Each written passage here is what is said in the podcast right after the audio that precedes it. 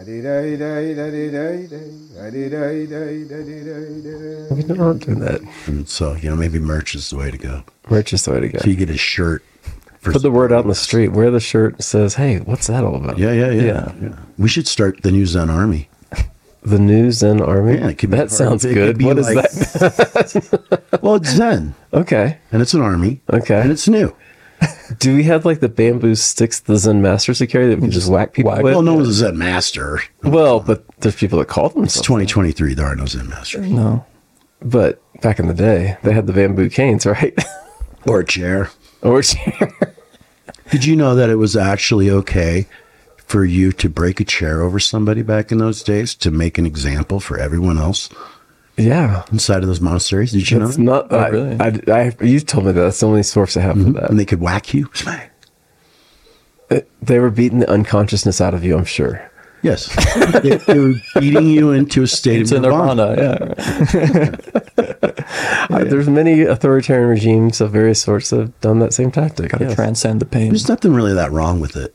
When you're dealing with a group of unruly humans, you kind of have to be a... I'm not saying get a full-blown uniform, but, you know, don't change. Don't start speaking in weird accents. Gold chains. If we're going to do uniforms, let's do big gold chain ropes. Yeah. I'm talking. Gold chains. That sounds good. That's already been taken. The rappers have that. And we'll have like big Bitcoin. You can't have that. Yeah. No, the rappers already have gold Bitcoin chains. Well, there's already a group for that, too. Oh, it's a cult. We need to have, like, I don't know what kind of chains. You know, again, the merch thing. Get on that, Tom. I'll get a man. Figure that out. No, you figure that out. I'll get my best person. All right. What are we actually? Well, you know, I'm just kind of looking at the world around us. Yeah. And I'm okay with it. Mm-hmm. It's weird. It's like I'm actually okay with it. I'm with the craziness that's happening. And... Well, you know, it's like I'm looking at it, and it's like now it's beyond a shadow of a doubt that society is, you know, I mean, it's composed of people. I get it. It's gone astray. And the systems about it have gone astray. Mm-hmm. And I haven't really used many of them anyway. So I can continue to not use many of them. And then, you know, but it's all right because... It's called opting out of the system. That's it. Well, you know, and I've spent my life trying to figure out a way to keep my feet firmly on the ground. So, you know, in my body, but always peering into another reality. That it's not about trying to escape this one. It's really about trying to incorporate the two, right? Because, you know, if I can incorporate that higher state here, mm-hmm. it kind of takes away the hopelessness of it all. And even if it does get wiped out, so be it. You know, so be it. You know, if people have to go, they got to go. I mean, you know, hey, got to crack a couple eggs to make them, don't you? Right? They don't. Hey, I'm not cracking no eggs, man. I'm not the omelet maker. There's people that have buttons that push buttons that make nukes go off us up, and we hope that doesn't happen. It probably will. If it does, well.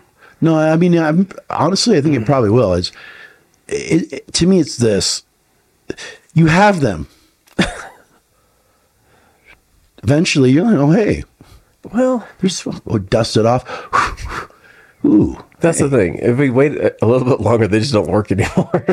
Maybe. Well, you know, maybe there's going to be like aliens that come in and denuke it, so to speak. Well, I've heard that before. Well, yeah, that's definitely one of the things out there. Is post-World War II. Yeah. There's one there. Where was it? I want to say North Dakota.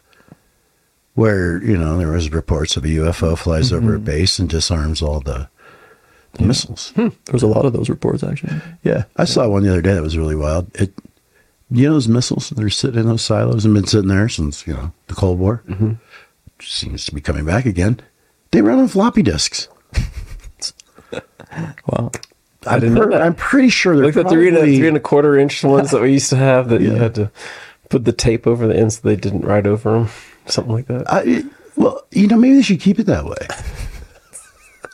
Or the smaller ones that had the hard case floppy disk. Well, because AI, you know, if AI gets a hold of that, then what is it going to do when it doesn't like us anymore? Well, when it sees us as, you know, a problem. Yeah, I think we're going to face our bigger problems before AI becomes our bigger problem. Did you see that? Did you see that thing at the football game the other day? No, no. Robots at a football game. AI robots sitting there in the stands. Oh, really? Like, yeah. Yeah, what was that's it? Not was this Dolphins, like security type? Dolphins, like, Chargers. No, they said it was for a promotion of a new movie called Creators, which is machine versus man. Cool. But they put two robots. They were walking like people. I bet. You know, it's like, whoa, whoa, whoa, whoa, whoa. You know, I say you should destroy robots doing jujitsu. I think we're well further along than people. I mean, that, whatever that is further along than people think it is. It's further along than has been said, too. Way further along. But this isn't a fear-mongering podcast. No, no, it's not. No, it's just another element of the thing I'm okay with. Okay. Yeah. Seriously. Not pushing fear with person acceptance. I am not okay. You know what, though? It's in order to get over fear, you have to look at what makes you afraid. Yeah. Right? I mean, how do you get over a hill you won't climb? Mm-hmm. If you want to see what's on the other side of the hill of fear, don't you have to climb the hill? So go through something fearful. Yeah, fear it's all right. I mean, you know, I mean, fearful thoughts, fearful anything. I mean, you got to feel what that is. You got to really know what that is, because, you know, I just as random as things can be in the world anymore, you know, it's just shit popping off. If you've already faced your fear, right, then you'll be able to have a cool head in a situation. It's kind of like, you know, and I've noticed this, like when you work out in the gym, like when you go over to the gym. Mm-hmm. You get your heart rate up to like 155, and Justin's like, you get a 10-second break before you're going to go do this other thing. Or you got 10 seconds, and your 10 seconds is get your ass over there and get on that other thing we're going to do. And you're at like 150, 151, sailing into 155, 160 beats per minute, right? Which causes a lot of people to panic. Mm-hmm. It really does. They can't really think straight at that heart rate. I don't. I forget what I'm supposed to be doing in the middle of workout all the time. Right, but what I found is that if I actually just focus on the higher heart rate, it's like there's a clarity that's there, if that makes any sense. So to me, fear is the same kind of thing. Is you go up against it, like what, you know, I don't mind looking at what could go on in the world. It doesn't bother me. You know, it's like, yeah, is this whole thing about it's like World War III? I think it's pretty much probably already started. It's just, you know, it's happening on a level where it might not be soldiers. It's psychological warfare. You know, well, there's not. Yeah, financial warfare, you know, stealing of patents. And well, there's a veteran I was listening to the other day, and he was saying the propaganda that's happening here in America is like, that's exactly what we did in other countries during wars. And I see the exact same tactics happening here. It's like, oh crap. Yeah. And you know, and to me, the minute you put on the that shirt, that team jersey, you're pretty much rolling with it. So there's nowhere anyone's going to stop and go, oh, wait a minute. Maybe this is not quite right. You know, but you know, they all just double down. So it kind of causes that, right? You ever see that dude, his name is Yuri Bezmenov, back in the 70s, who's an ex-KGB head of the propaganda department, but he fled to Canada and he gave a whole interview. A brilliant dude, spoke several languages. Yeah, Russian. Very smart Russian, you know what I'm talking about, but he broke it down exactly how the Soviet Union and other major countries use the psychological warfare, and he like step by step told you how they infiltrate and break down a country, but it's like all through like demoralization, and it's already happening. And this was back in the 70s, and he was already warning that the U.S. is already on the path of no return. So I mean, it just makes you think, and we see all the signs. Yeah, the mind just follows the track it's on, and if there's nobody there to go, whoa, whoa, whoa, then it's just going to continue. It's not going to stop. Right. So then one thing leads to another. 20 years later, you've got a completely different society. Yeah. It's the thing they call is the Overton window, the window of what's acceptable. And it just keeps moving and shifting. So where it's like, oh, that's crazy. Like things that they made jokes about on Monty Python are like, oh, that's actually accepted thing now today. Yeah, yeah. It's like, well, it's accepted, or you can't joke about it. Because I figured Monty Python, you can't joke about that stuff. Because one guy was just like, well, I mean, I can. It's like, you aren't a woman, you're a man. It's they have this whole thing, and it's woman. Like, yeah, well, it's my right as a man to be a woman. Yeah, And it's like, this is a funny joke. And it's like, oh, that's actually the joke we're living. Yeah, I love Monty Python. And supposed to take it all seriously. Well, I mean, you know, it really, to me, I don't quite understand how the awareness about, you know, I mean, maybe it's not as big as it, you know, the news wants to make it, but how did awareness go to making that important? You know, when there's all of life, because I considered this the other day, it's like, you know, I'm sitting there just doing menial tasks, right? Chopping wood. And I look up and it's like, there's so much more to this life. Mm-hmm. There is so much more to this that it doesn't have any value in the market. Mm-mm. It doesn't have any real value to society necessarily. But it within your own being, it's very valuable. That there is more going on than what meets the eye, mm-hmm. right? And there is more influences that, you know, if we were to look beyond our reactionary mind of looking for what's influencing us and see beyond that, it could be something much larger than you could imagine, mm-hmm. you know, which right there, I mean, you better be able to address your fears because they're coming, you know, daily. I mean, that's last summer in the Tambo, that's what I was facing for a month. There's a lot of just working through different layers of fear and all aspects of life. Right. It's like, what just bothers you? Right. That's fear. Right. Mm-hmm. Yeah. Well, you know, or I think, you know, when people get, like, I look at myself when I get frustrated, it's like, it's kind of like taking a walk and going, fuck. Dude, we just passed here 20 minutes ago.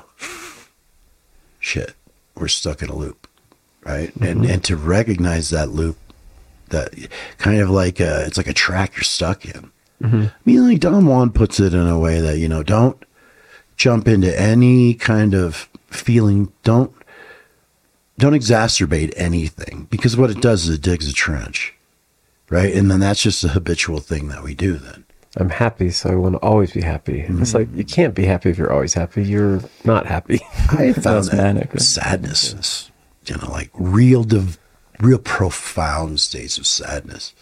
It's like, there's really no difference between that and happiness. Mm-hmm. There really isn't. It opens the world. I think actually sadness for me opens the world up more, because I can actually feel it, mm-hmm. to where, you know, like just being a happy person, it's like a static feeling in a way. Well, yeah, all my sadness or mourning or all that stuff's been maturing. Right. And it's like, you don't mature in the party. You mature in the, what am I really doing here? Right. It's like to where the, you know, the good feeling, the happiness, it's like right there on you. But the sadness kind of like opens doors. Mm-hmm. And you're looking beyond, you know, how you think the world is. Yeah. I mean, a lot of times when sadness comes in, it's like, oh, something happened that you weren't in control of. And something that you didn't want to happen happened. Right. That maybe you were even worried about happened. Right. Mm. And then, you know, you got to, to me, it just allows me to take a look at my life and, you know, what is it you're really, you know, about in that sense. Mm-hmm. You know, to really look at, you know, deeper into things. Yeah. You know, knowing that the life you're living, you have the illusion of control, and you can control some things in it. You can influence things. Yeah.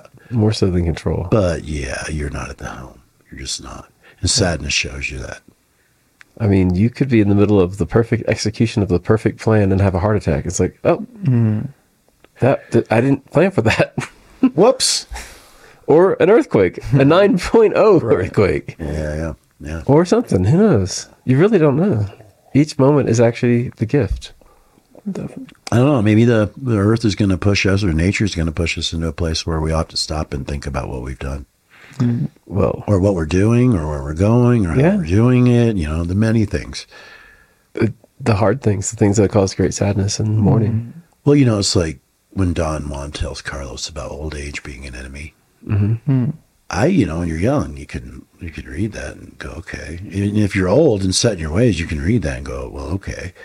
But if you're really trying to live that way, you can see it. It is, at 53, I'm seeing it. I'm not saying old age, obviously, but it sets in about then. Mm-hmm. And you could see it. It's like this kind of, I don't know, something wants to take over and just make every day the same. You know, it's like, no, you don't get to do that. You don't get to do that. Or it's easy to be on the habit trail. Yeah. And it's like the old age always kind of wants you to get settled in your habits. Yeah, this is settle in. This is the way I do things. When you think, the way I've always done things. Yeah, settle in. It's like, well, but the times could be changing. Yeah.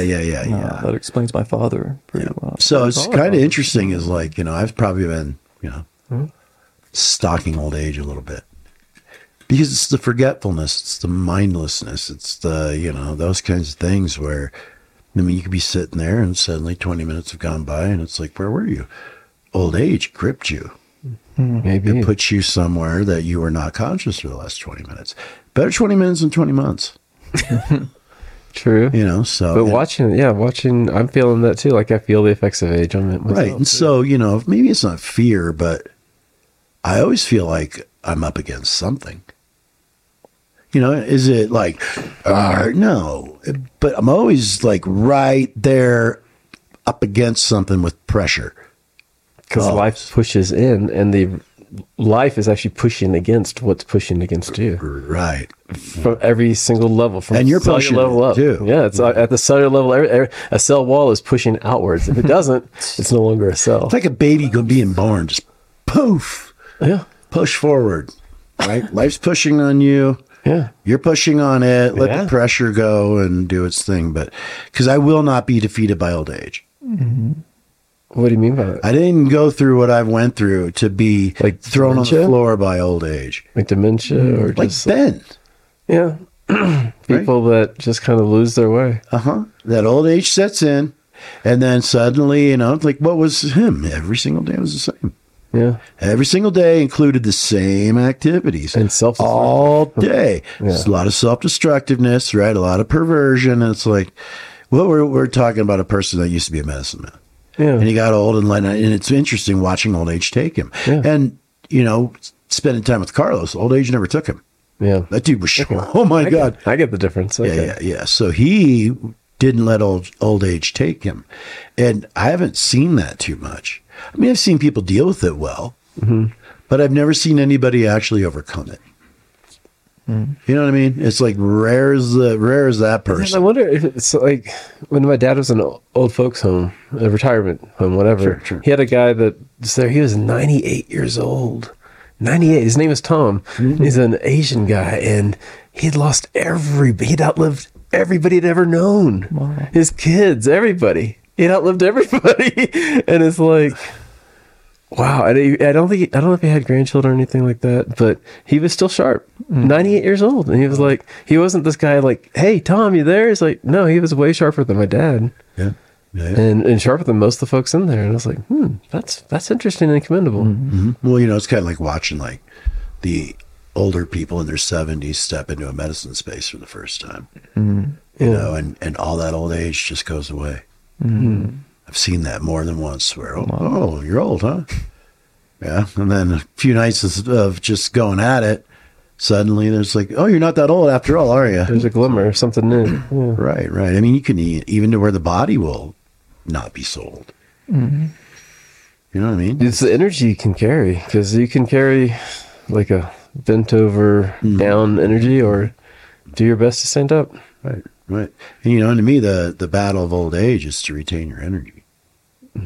Because it wants to spill it. It's that in mind, or brain function, I would say, more so than mind. Yeah. You feel like you got to pay attention to what's going on. Yeah, I'm like, am I forgetting stuff? I'm starting to make lists. It's like, oh, lists are a good idea.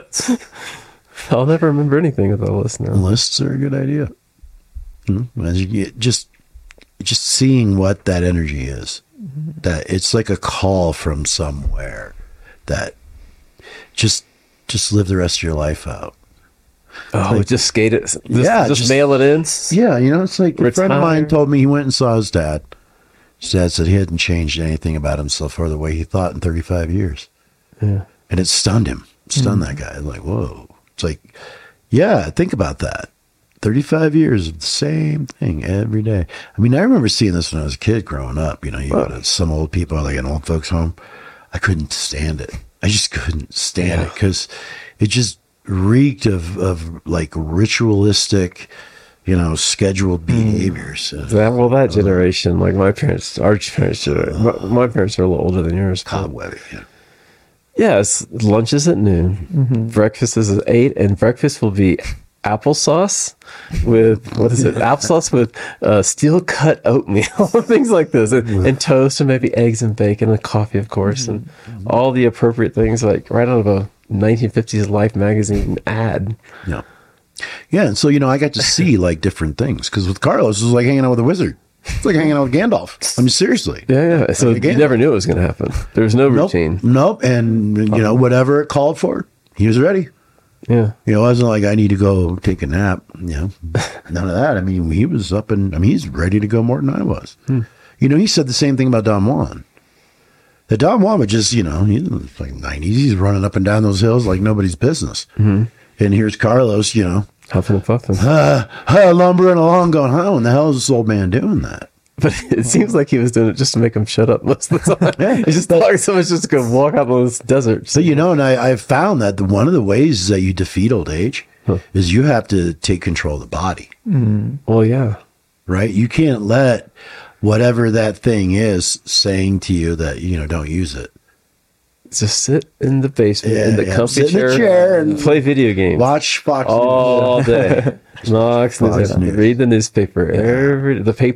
Mm-hmm. Mm-hmm. We have a saying in chiropractic: motion is lotion, rest is rust.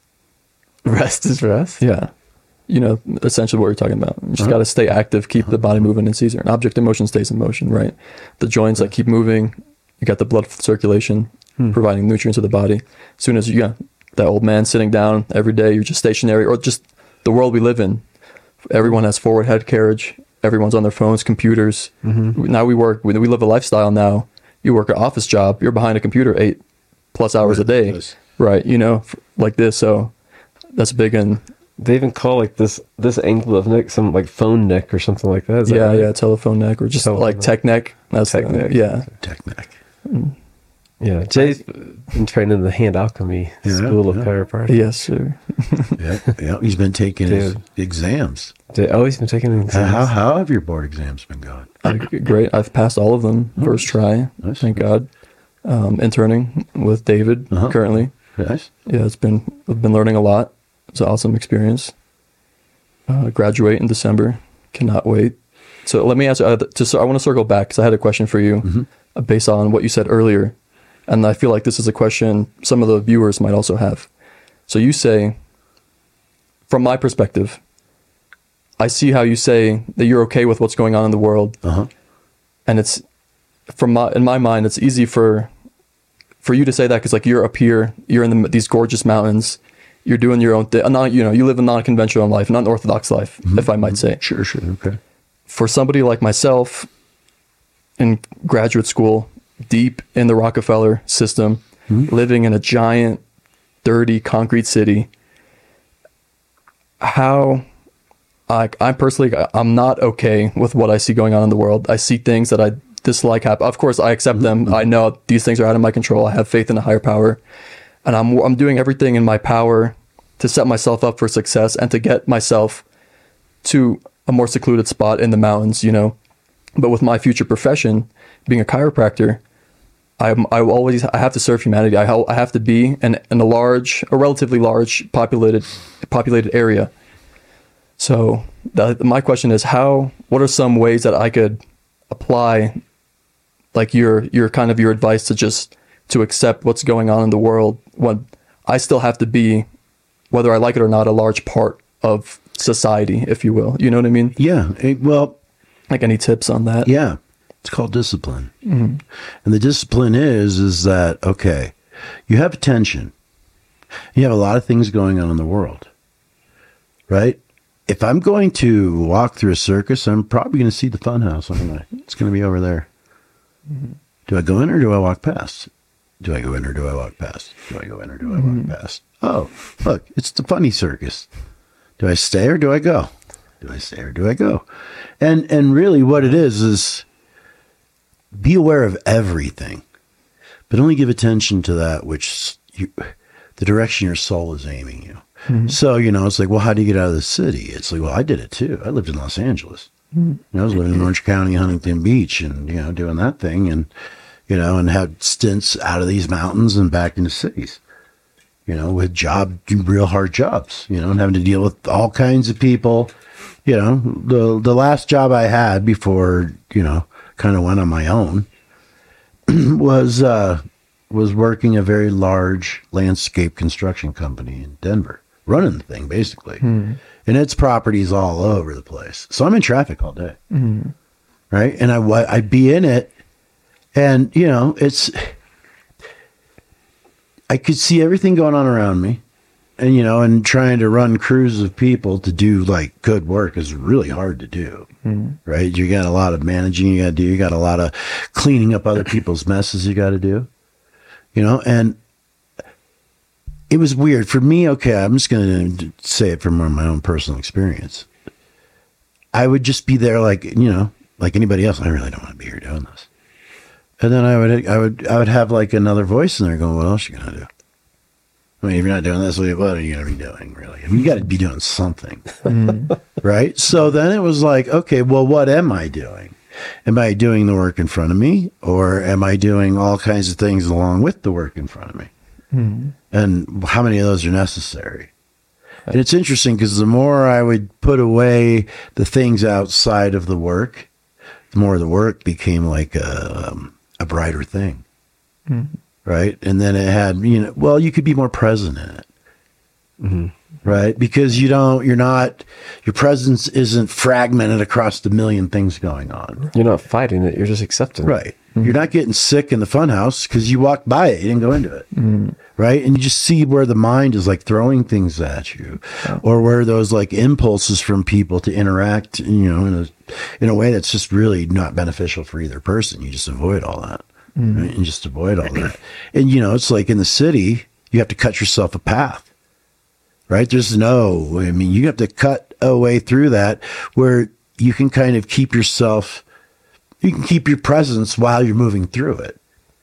And it's like, well, I don't want to do that anymore. Well, you could not want to do that all you want, right? If that's where being has you, that's where being has you. You know, and I always was like, get me out of the city.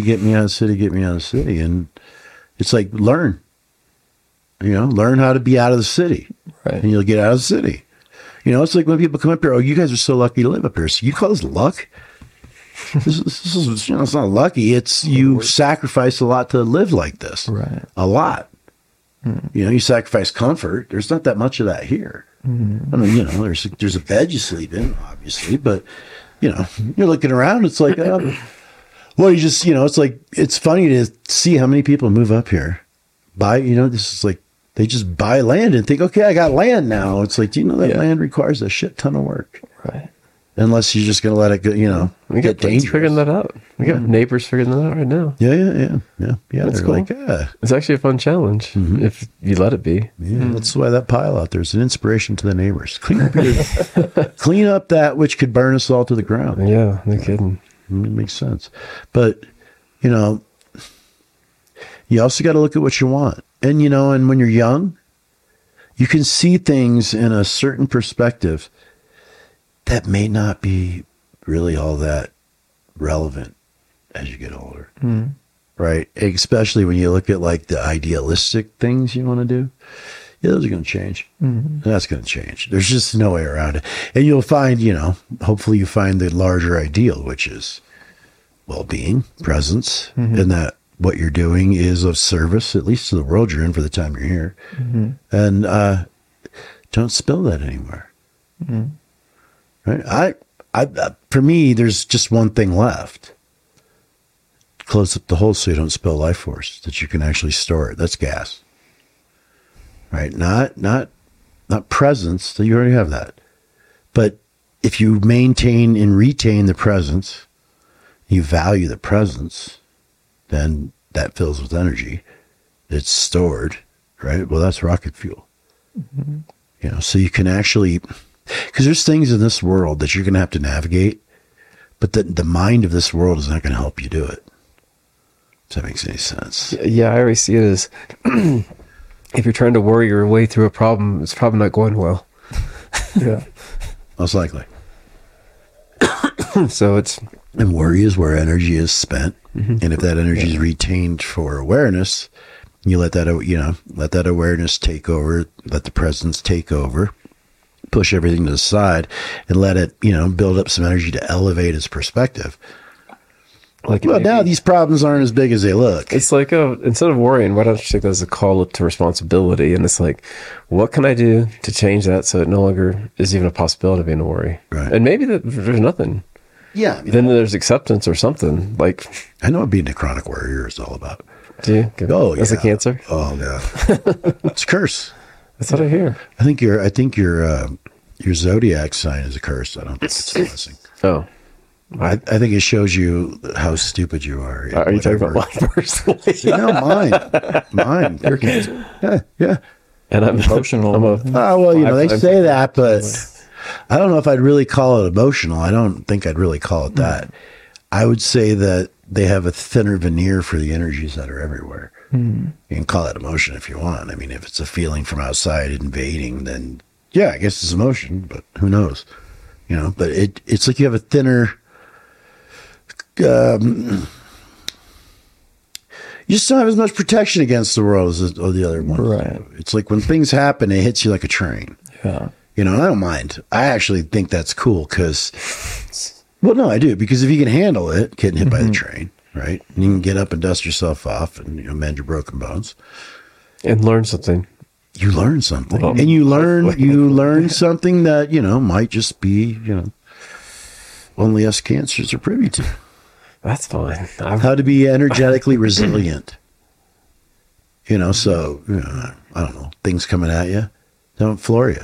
Mm-hmm. You know, but when I was younger, growing up, floored me. A long time. For us Geminis, it's adaptability. Mm. Which identity adapts? Well, that's what you have plenty to choose from. That's the beautiful part. See, I thought that, you know, so Geminis are twins. That's like just bipolar, right? Oh, no. That's more like manic depressive. Manic depressive? Oh, okay. One's manic, one's depressed, or you go being waves and cycles. It's fun. That's the joy of life, is cycles and waves of intensity. Yeah, waves of intensity. Yeah. I mean, there's going to be those anyway, right? Mm-hmm. So then your life... They're going to get more intense. Well, then it's just matching those and then building up resilience to intensity so that when more intensity comes, you can handle that too. Mm-hmm. Mm-hmm. Seems like, at least... Yeah. Oof. What a world, huh? Well, I was always concerned that I wasn't going to be living in ancient times, that they'd already been done. But I don't think that's true anymore. I think we're living in very interesting times. We are living in very interesting times. Which is great. So there's the potential for change. Almost biblical. Yeah, exactly. If it was just a static time, then there wouldn't be as much. Like, yeah. Right. Had the Dark Ages, things didn't change for hundreds of years. It was kind of... Yeah. Yep, it's gonna be another plague year. Yeah. Let's go watch an execution. That sounds like all right. Or, you know, there wasn't a lot of variety. An inquisition here and there. Yeah, a little inquisition here and there. No one suspected an inquisition. A crusade here and there. That's some things. A little holy war here and there. You know, just keep things interesting. Let's go try to conquer these people. Oh, they're actually smarter than us. Damn. Well, you know, it's funny because when I was, you know, I was still living at home. I think it was like 17, 18. And I got into reading like Emerson, Thoreau, you know, stuff like that. Mm-hmm. Michael Persich. Did you ever read any of his books? He was in a motorcycle. Zen in the Art of Motorcycle Maintenance. Is that the only thing he ever did? I don't know. You know, and then Nietzsche, you know, and Kierkegaard and those kinds of things. And I got into it a little bit. Yeah. My mom, you know, I'm sitting there reading. She says, you know, all good philosophers are dead. There isn't. I'm like, what do you mean? She's like, well, there just aren't people like that anymore. Mm-hmm. I'm like, I don't think she thinks that way anymore. No. This is when I was young. And I'm like, so wait a minute. The smart people are all dead. And the rest of us are just going to be what? Just read their shit for the rest of our lives? It's the beginning of idiocracy. It's the downward slide. I went into, because I tried to go to college, and I went into my philosophy class, right? And I go in there, and we start reading stuff I've already read, right? And I'm like, hey, I have a question to the professor. He's like, what is that? I said, are we just going to sit here and read dead people's thoughts, or... Are we going to come up with something on our own? Are we going to, like, you know... Interact. Yeah, interact. And he didn't want any part of that. So I'm like, I'm not doing this. I'm not doing this. These people are not interested in thinking for themselves, which to me is like, that's a good philosophy. Think for yourself. A lot of the philosophers, a lot of the philosophy classes that then the philosophy students are like painful to listen to, in my experience. But the only ones that I was like, oh, that's actually useful. The Stoics, they're really useful. Yeah, very useful. You know, Marcus Aurelius. Yeah. I like the Gnostics a lot too. You know what's interesting is when we were in Rome. Yeah, remember? I remember Rome well. And we were going with to do the tour of the Colosseum. Yes, and on the way there, the old Roman Forum. Remember it? The Forum, it wasn't even a building. The Forum with all the columns that were kind of broken. Yeah, just laying around. Yeah. That's where the Stoics were. Yeah. Mm-hmm. That was the old Roman Forum. That was them. Yeah. And to me, of all, it doesn't matter where we went, Trevi Fountain, the Spanish Stairs, the Castle di San Angelo, all the churches. I felt a good vibe there. It was weird. I could not stop looking at it. Yeah. It's like I could feel this Stoic, just strong presence just coming from this rubble. Mm-hmm. More than I felt anything in the Colosseum. Huh? Well, the Colosseum had the Moloch statue too, right? Oh, yeah, that was really a little weird. And it was the Polish. Why is that there? Yeah, there's things going on. Yeah, like, it's Rome. What do you expect? Right. Yeah. You know, it's fashion. If there's a movie about darkness and espionage, it always takes place in Rome. Back to the Vatican. Right? Always. Right. Yeah, it's always the Vatican. The Holy Roman Empire. We actually saw like a scene from a movie when we were in Rome. Oh, yeah? Yeah, we were walking by the Vatican, and there was like a door there for cars. And it opened, and 4 black cars come speeding out of it. I thought, wow, I'm in a Dan Brown novel. Yeah, something was Angels and Demons or some shit. Like, what was that, do you think? I don't know, but they were racing away, and it was dudes in suits and the whole thing. I was like, wow, shit does go down in Italy. Things go down. I saw some guys that looked like private security folks that looked real. Yeah. You didn't want to mess with. Mm-hmm. Yeah. The Vatican had a lot of them. Oh, yeah. Yeah, the Vatican has Swiss Guard. Yep, that's who protects it. Swiss Guard. It's not like Vatican police. The Vatican police are Swiss military. Isn't that weird? I think there's like, that's our fucking money. Yeah. Hey, Vatican, that's our fucking money. Well, no, that's where they stored all the money from the World War II. But do you see all these things going on? All this. Why are we witnessing this? I don't know, but I am. And how much do I have to do with anything going on in this world? Very little. Very, very little. Yeah. Right? And that's true of everyone. Mm-hmm. You got very little to do with what's going on. I mean, maybe an Elon Musk or a Joe Biden might have a little more influence, but not really. Right. I mean, it's that way on the face of things, but I don't know. People are pretty much doing what people do. It'd be nice to have more freedom to do more of whatever you want to do, but... Yeah, I mean, there's so much. If I lived in a sane society, there would be 2 laws: don't kill anybody, don't hurt anybody, don't hurt anyone, and don't break anything that you didn't buy. Yeah, don't go damaging anybody else's property. Right. Property. Don't step on toes. Nice. Yeah, property rights, and don't hurt no one. No one. That sounds good. You know, it doesn't mean you can't go. Hey, get away from me, you asshole! You can do that. That's not hurting somebody. And if you're hurt by words, well, wait. You know. Wow, what is anything else going to do to you? What about actual things happening to you? Whew, that'd be devastating if words hurt that much. Well, that's me. I don't. No, I agree. That's weakness. It's a lot of weakness. A lot of soy boys running around. Soy boys. What's the soy boy? I don't know this term. Oh, go ahead. Okay. He's our resident hipster. Yeah.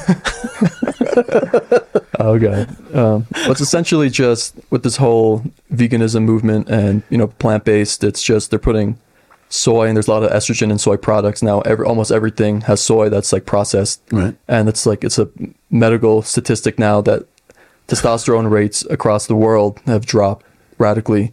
And it's, the feminizing of men or the demasculinization of men. So, just throw around the term soy boy.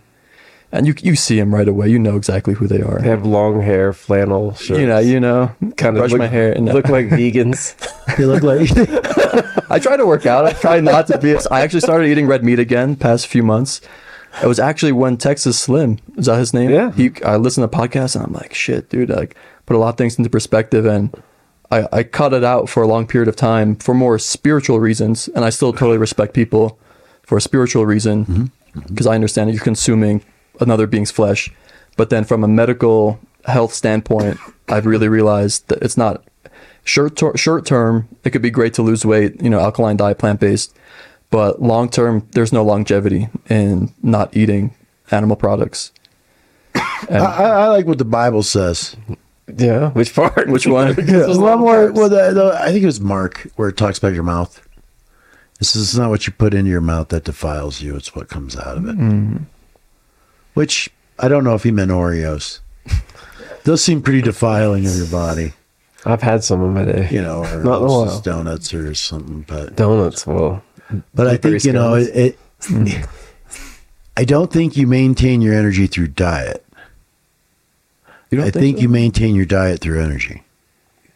See, I think this trying to attempt something to achieve something isn't really the right way. I know it sounds weird. Let's see if I can. Go for it. We are in the weeds. I'm a duck in the weeds. Okay.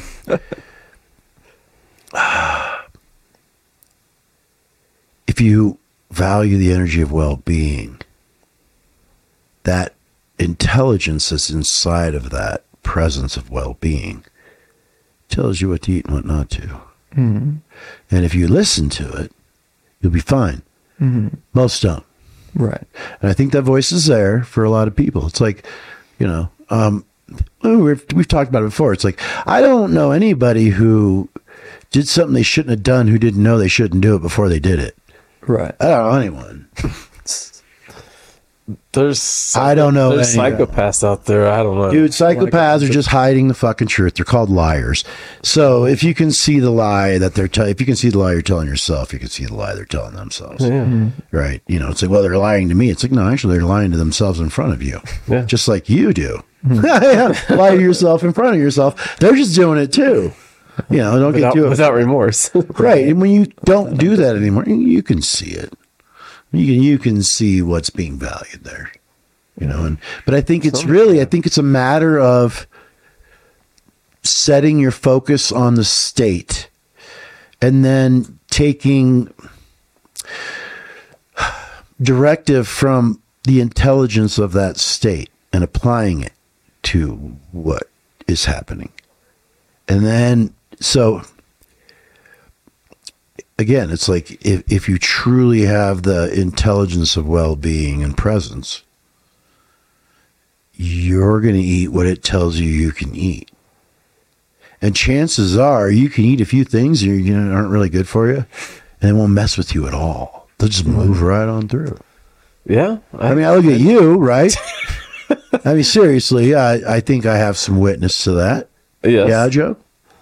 He's seen me. This dude can eat all kinds of things. Nothing, no problem at all. Never.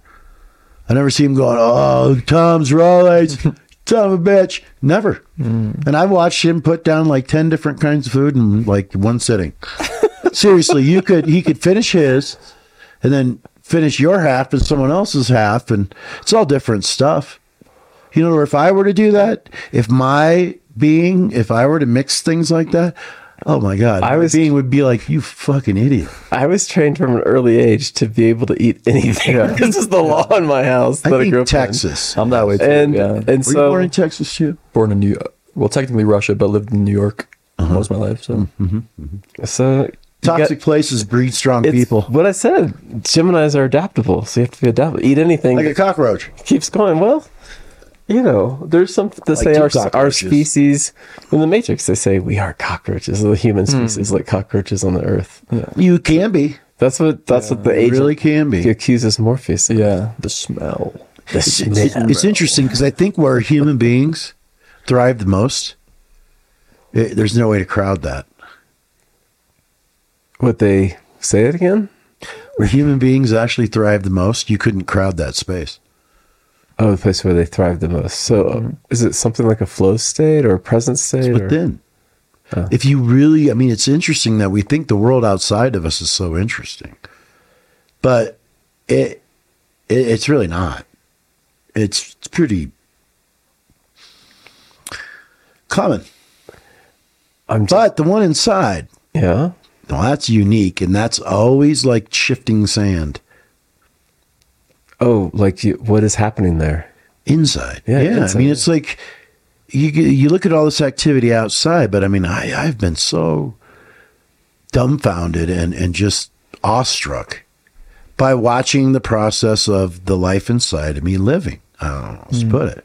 Just watching it do its thing and then react, respond to things, react to things, do its thing, and just watch it. Right? And occasionally something jumps in there that shouldn't be there. And if I watch it, I notice it.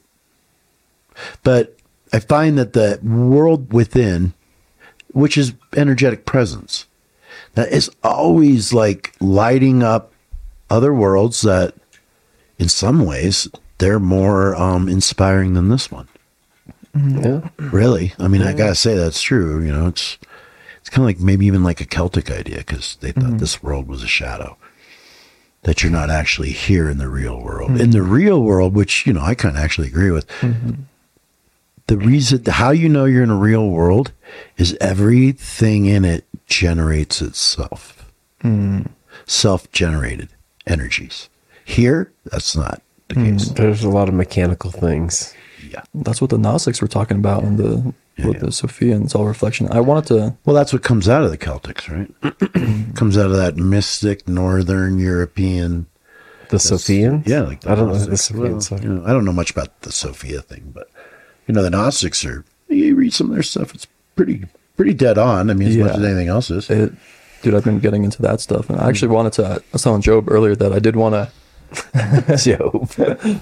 Poor guy. You don't get to call him Job. Yeah, you're a guest. Yeah. Forgive me. If he's Job, you're Jacob. It's getting all biblical in here tonight. Oh boy. Jacob is, right? Not Jacob's ladder. Jacob's ladder. Yeah. That frustrating ladder you can never climb. Father of Israel. The three religions. Yeah. Well, Jacob, the name means usurper. So, and it goes with the Rasputin thing you gotta call him. Russian Rasputin thing. So if you're going to call him Job, I got to call you Rasputin or Jacob. Okay. Did he really think he's going to come in here and not get teased a little bit? Yeah. He knew this, right? Yeah, you're supposed to be. I enjoy it. Part of me enjoys. Part of me, the part of me that's not trying totally enjoys. Yeah. The part of him that's going to go past his youth, it doesn't mind. He doesn't. The part of him that is lost in youth minds much. It's still very concerned. Yes, about many things. Concerned. Yes. But anyway, what were you going to say? You wanted your Job over there? You mentioned Job. Well, I just wanted to ask you about Jesus Christ and. What is Christ consciousness, and how can that apply into my life, and to not just my life, into everyone's life? Because I've been having some. Yeah, it's something I know, right? You don't. I know you don't know anything, but you have. I would like to hear your opinions or your. And I know you don't have beliefs, and I know you don't have thoughts, but I would like to hear. What you've pondered about that, I have thoughts, but they're generally mine. They're not borrowed. Yeah. And I don't even borrow thoughts from Carlos or Don Juan much. I borrow examples and I have my own thoughts. But personally, I think, it's the figure of Jesus presented a consciousness in such a way that people could see it. Like, whoa, what is that? I have to say I've ran into several people in my life like that. Mm-hmm. Joseph Heigl was like that. Carlos was definitely like that. There's been several. Some that I only met for an instant where, they have a presence there. Mm-hmm. There's something more vibrant about their state of consciousness, presence, and being. Mm-hmm. So to me, I think, and I'm not sure that this is a common thing throughout the indigenous tribes, but all the ones I've ever talked to, the elders of those tribes, they talk about Jesus for sure. Mm-hmm. I mean, do they call him Jesus? No, but they definitely have that character. Mm-hmm. And, so a lot of them would basically say, well, he was the original medicine man. Mm-hmm. He was the one that actually broke a code that was very old. Mm-hmm. Right, in kind of trying to free up consciousness. So I mean, you know, there's definitely books out there that were written by scholars that read the Dead Sea Scrolls, mm-hmm. basically mushrooms. Mm-hmm. And then, you know, when you read wine in the Bible, mm-hmm. people think, oh, that's fermented grapes. So like ergot or something like. It was all kinds of things. Yeah. It was blue lotus, it was ergot, it was mushrooms, it was ayahuasca, it was all kinds of things. Mm-hmm. You know, and you look at where Jesus walked around, you know, you got the Sea of Galilee, you got Egypt, you got all these places. Sure, yeah. There were plants there. Mm-hmm. We suppose he was doing out in the desert for a couple of years. What do you suppose he was doing out there? Yeah, being tempted by the devil. What do you suppose that it's all about? An ordeal of some sort, for sure. Yeah, and he didn't live anywhere. Mm-hmm. So that's, he's either homeless or indigenous. Take your pick. Okay? He didn't like the church at all. Mm-hmm. Always making fun of the Pharisees, the Sadducees, the scribes. Mm-hmm. Gets pissed off at the bankers, the money people. Mm-hmm. Right? And, you know, it's like, in my estimation, the Last Supper was a plant medicine ceremony. Mm-hmm. And Judas wanted so bad to have that vibrancy. Mm-hmm. He just got too afraid. He was too locked up in his own self-identification to let that go. So, to me, Christ consciousness is beyond identity. Mm-hmm. It's the consciousness that no identity can grasp. Mm-hmm. Doesn't mean you as a living being can. It's just that all the identities and all the thinkings and all of the navigating will never touch it. Mm-hmm. So it's like a pristine state, but it's not arrived at by learning a million things, right? It's arrived at by finding value in what's within you. I mean, you know, Jesus said it best. He's asked, where is the kingdom of heaven? It's within. I say it's within you. Right. Right? You know, it's like, where's heaven? Heaven is within you. Where's God? Within the kingdom. Mm-hmm. Your soul's a mansion of many doors. Mm-hmm. Well, where do those many doors go? Have you ever opened them to find out? I mean, if you really want to value that, you know, which is where I think the plants step in. Mm-hmm. And, you know, people go, oh, plants, plants. It's like, it's written, you know, it's written right there in your Bible. Use the plant. The plants will teach you. It says it. Mm-hmm. They use them for medicine, use them for food. They're there to teach you. Mm-hmm. The animals are there to show you. Mm-hmm. You know, like what's edible and what's not. Mm-hmm. You know how you find that out when you're first on the planet? Dog ate the berry and died. Probably don't want to eat the berry. Right. Right? Yeah. Oh, look, they're eating that. We could probably eat that. Mm-hmm. Oh, shit, we could probably eat them. Mm-hmm. You know? Yeah. I mean, you know, however that goes. But to me, it's like when someone says, I'm on a spiritual path. I'm like, well, you can't be. Why? Because the minute you go on a spiritual path, there's no one on it. Right? There's no unit on it. You're not a unit. You know what I mean? You're not really, you get what I'm saying? Mm-hmm.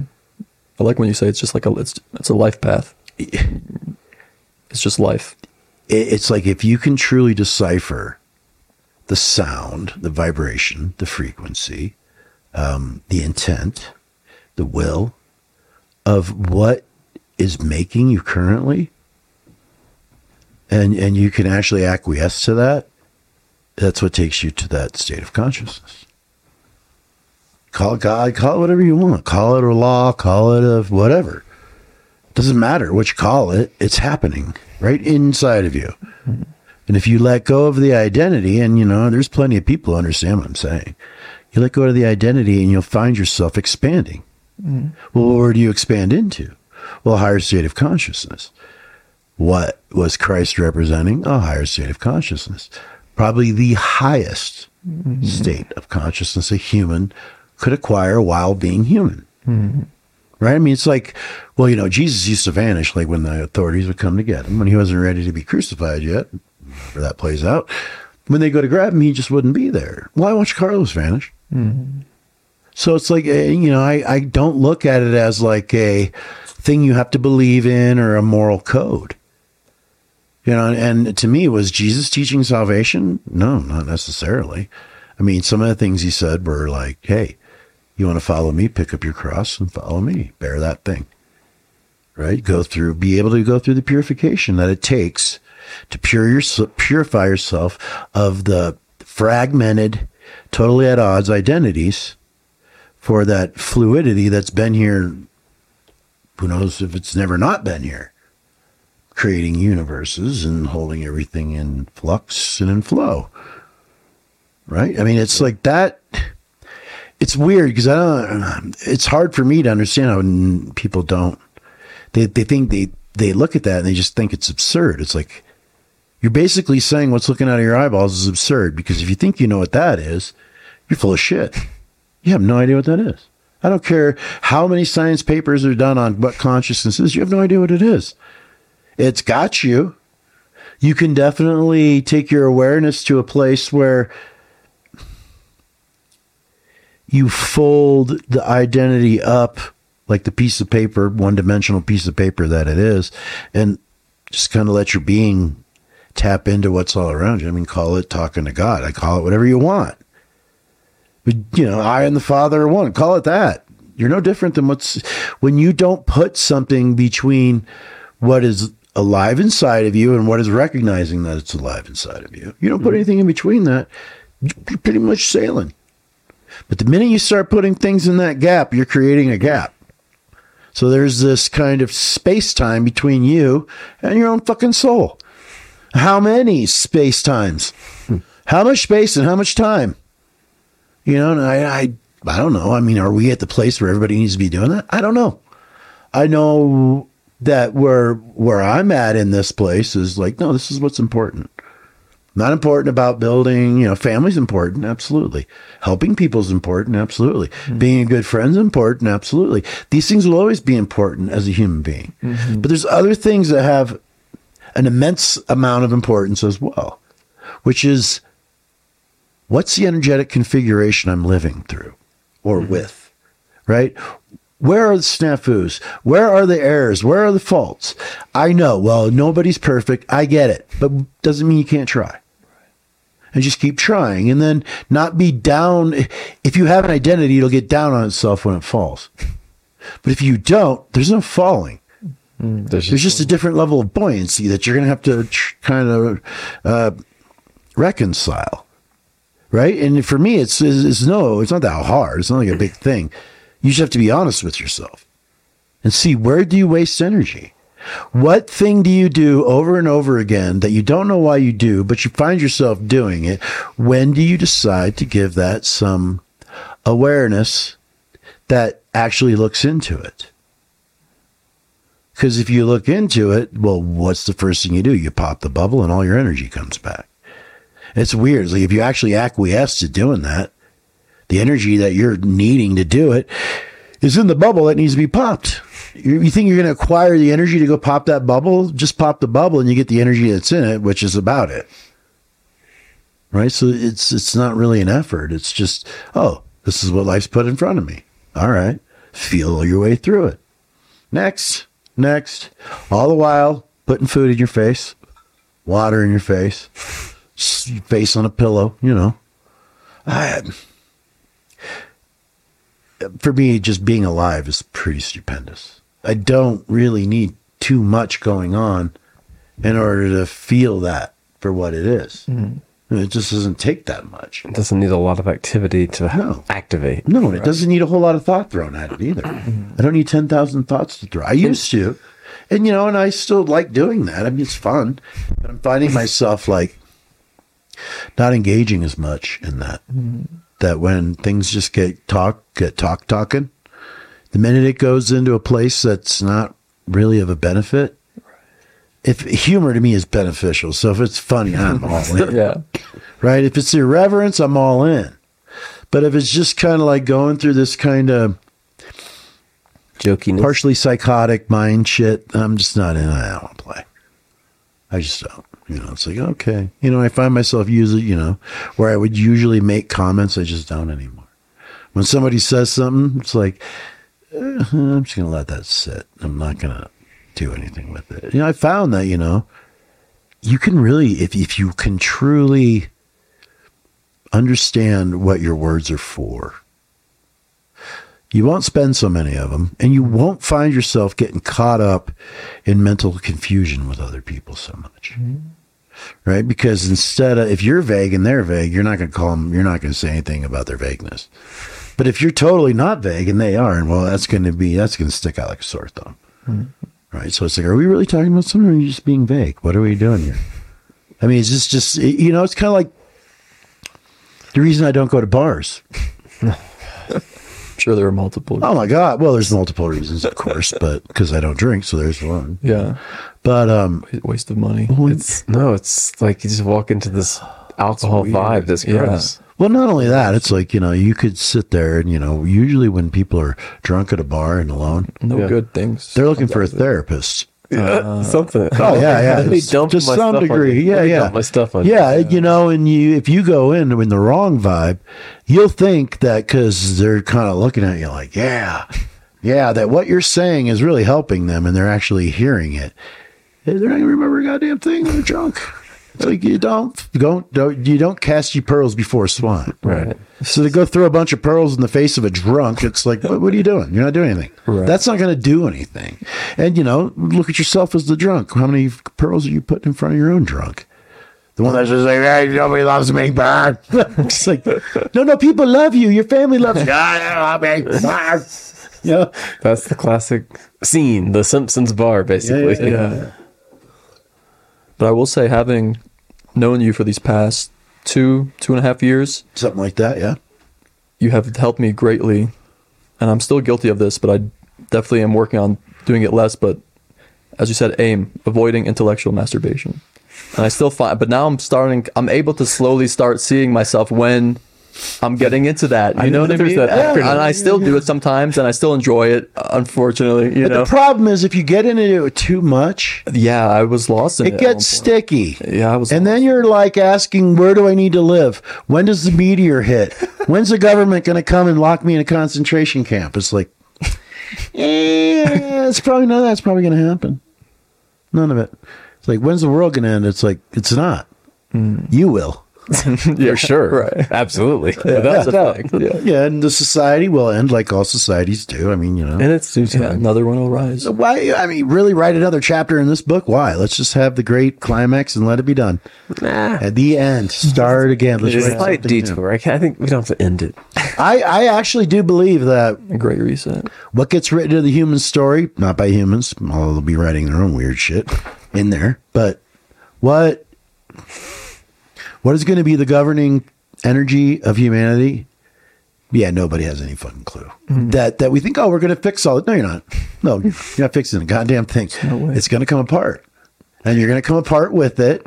And then when you come apart, you'll see what you actually are. Well, this is probably true. Yeah. It can happen in different ways and over time. I don't know. I like cataclysms. I know you do. Like floods and hurricanes. I know. We differ there. That's funny. You ever see the movie 2012? Yeah. There was a scene where there was like a medicine man, like the meteors are coming and the medicine man's in the mountain, he's just banging, and he was like so happy. He was like, yeah. And that's what you're reminding me of right now. You're just going to be up here, you're like, oh, la, la, la, la, you know what I mean? I'm calling in the meteor. Yeah. No, I wouldn't do that. I don't have like, you know, a vested interest in it happening. But you know, it's kind of exciting. Fatalistic curiosity. It's exciting. I mean, anything that's going to push humans in a different direction, I am totally down for. Well, that's what I see. Because, man, this habit trail, like, it's like you get on the freeway, it's like everybody's a gerbil on a habit trail. Where are we going? When you find yourself in it, you're like, oh, God, this is really disgusting. You know, I don't like it either, you know. It's like, I'm not in it that much. So to me, it's like a parade. Mm. You know, and reach out to somebody across the road and see if you can engage them in something other than road rage. Turn your music up, get out of your car, dance, you know, make a scene, do something to just break that. You're not allowed to get out of your car anymore. This is silly. Like, dude, there's just rules against everything. The main reason I don't go out in society much, and, you know, be this as it may, it might sound judgmental. It's just drudgery and boring. I know. There's even a music show anymore. Yeah, it's like everybody's like in their own little cliques, usually talking or on their phone, so you can't really hear the music anyway. Yeah. You know, it's like it's just not that much fun anymore. Yeah. You know, the camaraderie of, you know, what that used to be. It's like it's been replaced by commodifying everything, right? Yes, it's just not that much fun. That's good. Then that means change is on the way. In whatever form that is. I think the only way you're going to really get through this is you're going to have to recognize that what's coming, you probably don't understand yet. No, no. And that not only that, that you will not be able to anticipate it. So if you think you're going to anticipate what's coming, no, you're not. You're just not going to be able to. There's a lot of there's a lot of flavors that are probably on point, but not necessarily the content of exactly what's going to happen. When what I reference to as a spirit descends back on this planet, you're talking about something that is may as well have made the entire universe in all of its forms and all of its dimensions. Yeah, I don't think that's going to go, hey, let's just make everything cool again. I think it's going to go, hey, it's time to move on to something else, which may be a completely different type of existence. Yeah, I hope so. Right? Which would, I mean, even just the sustaining it would be a different thing. Mm-hmm. Right? What if you get taken to a place where, okay, here's energy. If you don't mess with it, it'll generate more and you'll be able to take care of yourself. And if not, you're going to fall into a black hole. I mean, that'd be great. That's not what we have now. No. And we could have that. I think so. Be, you know, so it's like when this, you know, the wave of change comes in, it's like, is it this one? No, these are the waves.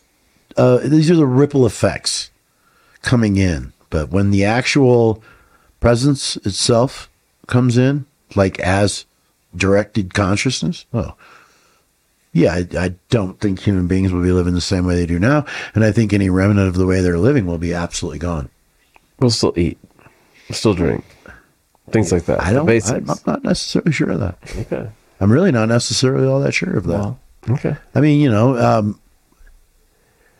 it's interesting because the mind always puts it in the context of flesh is life. I don't think so. I think life is inside of it, but I think life is not necessary. I think it made it. I don't think it's limited by it by any fucking stretch. By any. And I think what's looking on my eyeballs is not necessarily limited by what goes on this planet. By any stretch. And if I allow everything going on the planet to do that, well, that's just Matrix, isn't it? Mm-hmm. If you don't have, I mean, you know, there's a lot of people, I'm a sovereign being, really? Are you late for work, sovereign being? Yeah, whoa. Like, truly, to be a sovereign being. Well, in that case, I mean, to me, what that looks like is homesteading, some version of that. And late to work is, yeah, you got to go, a field you got to go reap the harvest from, sow the seeds. You got to do a thing to make the whole thing go. But it's not, you got to go to a 9 to 5 to listen to a boss tell you how to live your life. Oh, I see. I think it goes like what the Incas said. Okay. Right? The Incas say you go from homo sapien to homo luminous. Mm-hmm. What does that mean?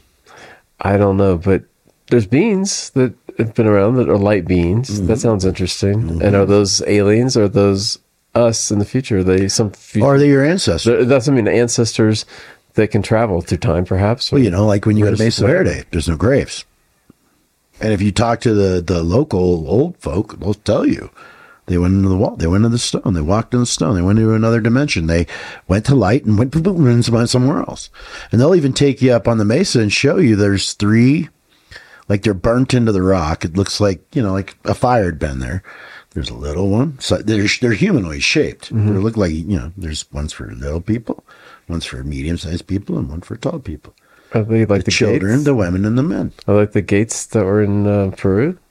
Kind of, yeah. Like they walked into it. Like into the stones? You know, like that's a Stargate. Kind of thing. But into the stone, just right into the stone. I mean, you know, is that true? Is that not true? Is that possible? Well, if you're breathing and you're alive and you're conscious in a body and you're in a place called the universe that's infinite, I think anything's possible. Absolutely anything. Anything at all. Yeah. Whatever, even what you can't think is possible. You know, there could be, you know, like, but, you know, I think that's really what I'm tracking is going to that homo luminous place, because you can... And doing that work that Carlos put in front of me and the elders put in front of me and that I've put in front of myself and I've acquiesced to, there's an energetic to that that goes way beyond what we're experiencing here. Way, way, way beyond. This whole world just disappears, right? It's just an energetic thing. And it's like, and I spend good, you know, I can spend some quality time there. Just like even today, I just stop and I look in the trees and everything's going fractal and there's a crow going, bah, bah, bah, and everything's fractaling around him. And pretty soon I'm somewhere else. You know, for that short amount of time, but that short amount of time here feels like a long time there, you know, and it's like energy. It's like that generates energy in a way that regular activity here doesn't do. And the energy it's generating, I can feel like it inside of my nervous system, like changing things. I mean, I don't know how else to put it. I mean, maybe that sounds stupid, but I can feel like there's actually like changes to my intellect, changes to my physicality, changes to my energetic presence, changes to the feelings inside of me, changes to the feeling of well-being and the higher state of that. And every time that kind of comes on, it's like there's this yearning to go into it. And if I have, nothing pressing that, I need to be doing here, I'm going into that. I don't deny that anymore. Even if it feels like it's going to pull me out of my body and that's it, I'm fine with that. I'm totally cool with, you've had that feeling where it feels like you're being lifted out of your body because your awareness is so expanded across consciousness. Yeah. Yes. Right. Without anything. I think at times. Yeah. Mm-hmm. So, alone times. And to me, the more time spent in that, it's like you're preparing yourself for this kind of transition into homo luminosity. What did Jesus turn into? Light. A light being, a body of light. And it's like, oh. And then, watching my uncle pass away, I saw him standing there in a light body. It's like, to me, that's kind of normal. It seems like, yeah, that's where we go next. And that all of these things we do and all the stuff we're involved in now and the way the world is, it could either be, oh my God, Henny Penny, the sky is falling. We need to go back to these simpler ways. Or it could be, this is that moment where things seem so chaotic, but it's because it's an order you've never known, and it's going to carry you into a state where you may be homo luminous. I mean, I've met him out here. I have actually interacted with people who look human, but they're glowing, landing, and the whole thing in the trees. I mean, it's like, wow. Yeah. Wow. And, when I saw them, beings of light just stepped out of a big ball of light. Ding, ding, ding, ding, ding. There they are. And I could see light emanating off of them. It's pitch black, but I could see them lit up. And seeing that, yeah, there's physicality there. There's definitely definition. There's hair. But it's radiating in a way that when I interacted with that group of people, there was no words exchanged, but the presence was so over the top that, I mean, Chip started weeping, just weeping. Like, oh my God, I can't believe I'm feeling this. And to me, I was like, this is, if they would have said, come with us, I would have gone. Mm-hmm. I was like, you think I'm ready for this? I feel like I could be, let's go. And then watching how the world kind of comes in and takes your energy and puts it in something it calls important, or your identity in the world is like, no, this is more important. It's like, motherfucker, your well-being is slipping, but you're making all this other shit important. Meanwhile, you're going completely fucking off the rails inside of your own self. Don't do that. Save that energy. I don't know too many people who've ever stored that energy enough to actually see what's beyond this identity they walk around the world with, and the things they do, and all their desires, and all their wants, and all their needs being met, and all their emotional fucking insecurities. And imagine a life without that. That probably would be a light being. It'd be better. A lighter being anyway, right? Well, yeah, bringing up Mesa Verde, I'm just thinking about the people they call Anasazis and how they lived in those canyons that like 850 years ago. Yeah. So when they were no longer there, but imagine a day in their life. It's like, oh, you wake up, probably you had a fight. You may have stayed up all night watching the stars. You may have just sat on the cliff wall and just looked at all the ones that you call different names and different configurations of we know, but what's going on. It's like the news is going overhead. Like, here it comes. Here comes the winter. Here comes the spring. They definitely slept better than we did. Yeah, and there wasn't a lot to do. There was like, oh, you probably just sit out in the woods by yourself for a while. You're going to do some gardening, you can do some hunting, probably some raiding, some defending against raiding. Apparently that was a big part of what they were doing. But for the most part, they were just with the land, and the land out there it's intense. Oh, still. So yeah, still. So when you're out there, you talk about a life. They had a life that's energetically wildly different than what we experience here inside of this society and school. Well, it must have been hard. It's like, was it, or were they just like wah, wah, wah, wah, wah, wah, wah, so on. And they were born into it. It wasn't like they were taught things that we don't know. Right. They understood things that we don't know that aren't science-based things. They're different things. Right. And that whole presence on the face of this planet was radically different than anything we could probably even imagine. More of it. Yeah. Right. I think that's the thing that, we're here in numbers. We're here in mass. We're here with all kinds of things. But I think, the indigenous by far, I see this even today about them, even if they're not like, the creme de la creme of the species. Doesn't really matter. Yeah. How would I put this? They're more alive. Yeah. They're more on. There's more, like, you can feel that their relationship with nature. You know what I mean? It's stronger. Yeah. Yeah. Yeah. And it's like, sure. So I think, their level of presence, we don't have that anymore. We have stuff, but right. We don't have that. Just kind of sitting in the world and letting it be what it. I don't know how to put it. I do. The mystery that it is, and just kind of be regal in it instead of. Ugh. It's because our attention's been stolen. It's been grabbed by so many different ways and pulled in so many different ways. We're not sitting in the woods feeling nature. Yeah, we're not. That's what I'm saying. That's the thing we don't know. Mm-hmm. And there's people in this world that live a lot closer to nature than American society for sure. Mm-hmm. Yeah. Mm-hmm. And there's still indigenous tribes. Yeah. Even uncontacted tribes. There, yeah. Or barely contacted tribes also. Yeah.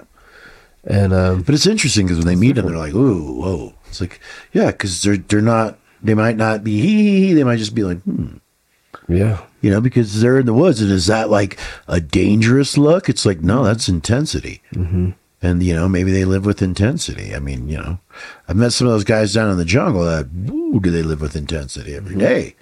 They got no real responsibility to anything. So they're deep in those plants 24/7. And it's like, they come looking at you. You see that, you're living in a different world. Mm-hmm. And you're still here maintaining this one. Which I think really is that's what I think the luminosity would do. It's really what it would show the energy of everything. I imagine you would also see your own, and you would see the configurations you're making that cause your well-being to slip. Right? Yeah, that you would actually see. Oh, this is where I'm making a mistake. And mistake doesn't mean there's a right and the wrong way. It's like what feels right to you. It's a take. It's take one, take two, take three. But you can tell which one was a good choice and which was a bad choice by the way you feel afterwards. Right. It's that's the take on. Yeah, maybe. I don't know if I think you have to have like a little bit of value in how you feel. Yeah, in order to like really, was that the right choice? How do I? It's like I don't know how many people actually check how they feel about their choices or where it leads them. Right? Because I've watched people make really bad choices. They defend it and it took them to hell, and they never recognized they were there. And they finally do when the shit hits the fan, because it inevitably does. The defecation inevitably hits the oscillation. The defecation. It makes a mess. It can. And for instance, you can just really normalize hangovers and go, hangovers, those are part of a normal functioning social life. It's like, actually, I'm going to step out from that. I know, maybe we should abandon the podcast for 2 minutes. No, we'll talk. I'll take my turn. Silence. You can have a moment of silence for... all those people suffering from, whatever they're suffering. For all the people suffering, this is our moment of silence. Say a little prayer. Sending thoughts and prayers to all those suffering. Energy and good vibes to the people suffering in their lives. I'll be right back. Okay. Don't let that air happen. That's not good on a podcast. No, we're not dead. We're not dead airing it here. We're not to amateur. We're on episode 35. It's. All right. So what else? What other questions or things do you have that you haven't said yet? That's like boiling inside of you. You said Jesus. That was the main one I wanted to talk about. That was the main one I wanted to talk about. And all right. I've decided I was going to come up here this weekend and actually meet Jesus. That'd be awesome. But I'm just going to ask less questions than I would normally do. Oh, really? Yeah. This will be interesting. Yeah. All right. So I've been known to ask some far-out questions, some questions that are, meaningless. The questions I'm not ready to hear the answers to. Those are the hardest. That's the hardest thing is that And I've really noticed this about myself, but it's, and you guys have helped me kind of bring awareness to this, but it's like, who really, like, who's asking, you know? But there's like, and I have this urge, and I guess it's a mental urge, but there's something inside me that, like, oh, I just want to know these things. I'm always reading about metaphysics and the esoteric things, and reading about, you know, all these great holy men throughout history, and like, what, just, you know, thinking about like, what did they know? You know what I mean? But it's like, and what's your need to know? Oh yeah, why do I need to know these things? And it's like, is that really me? Like my, what's looking out of my eyeballs, or is this identity I have in my mind? You know, that's just more mental masturbation. That it's just like, you know, and then me thinking, oh, well, I know these things that other people don't know. You know, so I've read these books about the occult and esoteric, and now I, you know, but it's like, and then you know, you go to the jungle, you go through ceremony, and then you just get smacked around, and you realize, oh, I don't know a damn thing.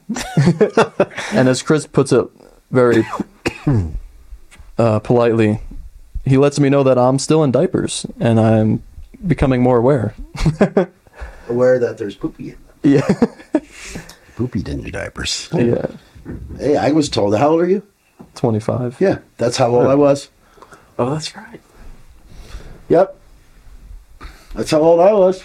When I was told, priest of all, you're 25, you're not even out of diapers yet. Yeah. Quit trying to be 80. Right.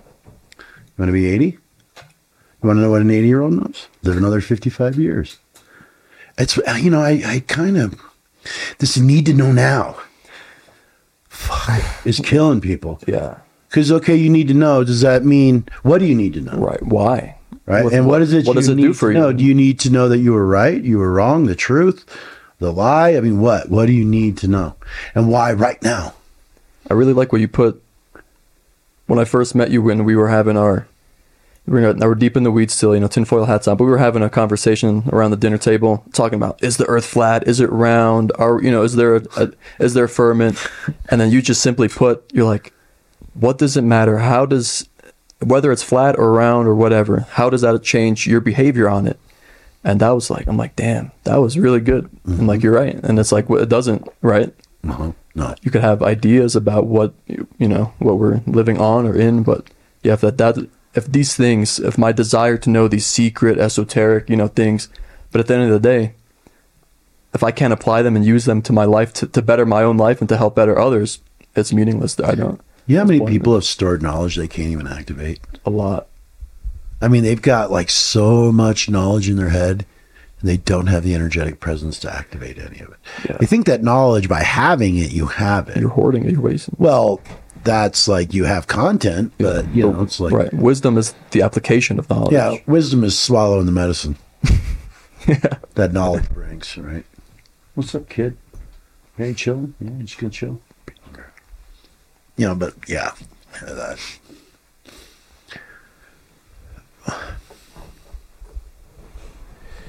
The need to have to know now, mm-hmm, is the truth will be compromised, because it seems to take like what are you doing? He's fixing the microphone stand. We have maintenance going on here. We have our janitor maintenance guy in here. But like Carlos would tell me, Cristobal, if you run, you'll never see the roses. Look at that. Look at that. Yay, right on. He's good. Look at that. Yeah, he's really a stickler for things. He sees me like trying to keep this in. Yeah, but okay, where was I?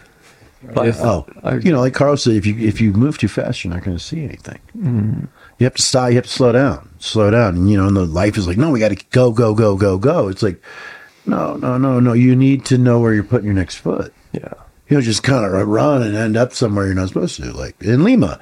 Oh, let's just keep looking for that flute. Where the hell are you? Oh, you didn't stop to see where you were because you were so busy trying to see what you wanted. It's like you didn't even see where it was taking you. What's this flute story now? It's a friend of ours that got so excited first time out of the country and was just so giddy with everything. Uh-huh. He wasn't paying attention how dangerous a place can be. And then he was wandering into neighborhoods looking for a particular store. it's getting weirder and weirder, a little more impoverished, a little more dangerous, rough and dangerous. Yeah. And he's not even noticing he's there. It's like American he's engaging tourists. Homeless people in a foreign country. Yeah, that was, you know, it's not that, homeless people in a foreign country, any country. No, these guys, not about homeless people. These guys are not homeless. They're criminals. And he just walks into their trap, unaware, like he's just not like the innocence target on your back, wanting and there's an example of wanting what you want so bad you don't see where you're going to get it. And you could lose a lot of fucking dignity real fast. It can mean so many things, like let's say relationships. Yeah. Hey, from Paul Simon, the sin of impatience says, "Oh, they're just who you're looking for." Isaac's a huge Paul Simon fan, by the way. Yeah, he's become a huge Paul Simon. Yeah, but the sin of only listened to these days. And I look at you want to talk about relationships? We were talking about them the other night. Yeah, what were you guys saying about them? Let's hear some honesty from you guys, I honestly think about relationships. We were honestly grateful not to be us at the moment. There's some commiseration. A state of relating? Well, I would say deeply involved in a romantic relationship. The minute you say romantic relationship, there's no relating. So this is our relationship talk. It's gonna go. Let's go. Dr. Phil. Fuck. What time is it? 11 o'clock p.m. How long have we been at this already? That clock's not right. There's no way it's 11 o'clock. What time is it? The time is 9 p.m. It's 9. It's 6 minutes to 9. Okay, so we got some time. We haven't ran out long. Yeah. Let's talk about relationships. Okay. Why do you suppose people get into them? Mm. What do you suppose they're looking for? And before you answer that, take a look at your relationships. That you're not in one. No. So that means they didn't work out. Why? Why? No. Just answer those questions. Why didn't they work out? I mean, when you were there, it was this is the person. Well, I would say the one, and then that's not the one anymore. I mean, I've been through this myself too. It's not like I'm some guy who doesn't have that issue. I mean, I've just been through a lot more than you. So yeah. So. I think it's that there can be a tendency, even with the best intentions, of creating a fantasy that's not there. And even when you say, I'm not doing that, it can still be happening anyway. And then when that fantasy, the bubble of that's popped, that's when it's oh. Do you, when you look at relationships, just your standard? Friendships. Or even... Doesn't it kind of seem like it's... a prescribed thing for people to be in a relationship, and the happily ever after stuff. Right? Oh no, there's a lot of fantasy wrapped up for both. There's a lot of programming about how we're going to have relationships. Yeah. And talk about marriage, right? The way we do marriage, that has not been around that long. No, It used to be arrangements. Yeah. In some countries, the king of the king of Spain marries his daughter off to the king of France, the prince. So, we won't bomb each other because we're family. Right? And a lot of that, I was talking, who was it? It was one of the ladies that was here last weekend. Yeah. She was from Iran, right? And her father was trying to arrange marriage. So that still goes on. In Indian culture, it's quite common. Pakistan, Middle East. Yeah, and they actually have a pretty good success rate or longevity rate. Do, kind of, yeah. Well, I think, if you're really, I don't know, some cultures have a little more strength to them than others. Some cultural ways have more strength to them. You look at America, it's you don't. There's no. There used to be this joke that went around. What's the difference between yogurt and the United States? Something to do with bacteria. Something like vanilla. What's that? Yogurt has an active culture. I see. So America doesn't really have a culture, and we talked about this before that, Chinatown. I guess you could call that a little cultural hub somewhere, but we all pretty much assimilate into the same things. It's strip malls and subdivisions. Strip malls, 9-to-5 jobs, movie theaters, those kind of entertainment. Yeah. And it's just everybody we just all do that. It's But there's no, like, I wouldn't necessarily say ritual, but there's no, like, Christmas. I mean, you know, that used to be a thing. Now it's a commoditized. It's just gross now. It's so gross. But it used to be like the fireplace, the family. Yeah. How, like, and you felt like, wow. Mm-hmm. And now it's like, ugh. Oh, I haven't seen you in a year. Here's the money. Yeah. It's just like, because, you know, it's not about what, you know. But the nice parts of the Thanksgiving and Christmas are getting friends or family together. Yeah. That, you know, but that's just the thing. But it, I don't know. It just seemed like it had way more. Maybe because I was young. Maybe that's what it is. Yeah. It just seemed to be so much more magical back in the day. That's true. And I think maybe because people bought into it more. Like now everybody's just a bit more jaded and cynical about everything. And for good reason. Because everything is kind of cynical and jaded. That's why I think that we're not going to, I mean, that's one of the reasons why I think that the cycle we're going to go through, what's got people on edge, is it's not going where you think it is. It's not going to go to like a reset. Oh, we're going to start over with, you know, a few. No, I think it's going somewhere else entirely. I really do. I think the whatever's coming in, and I don't think it's just going to hit Earth. I think it's hitting everything.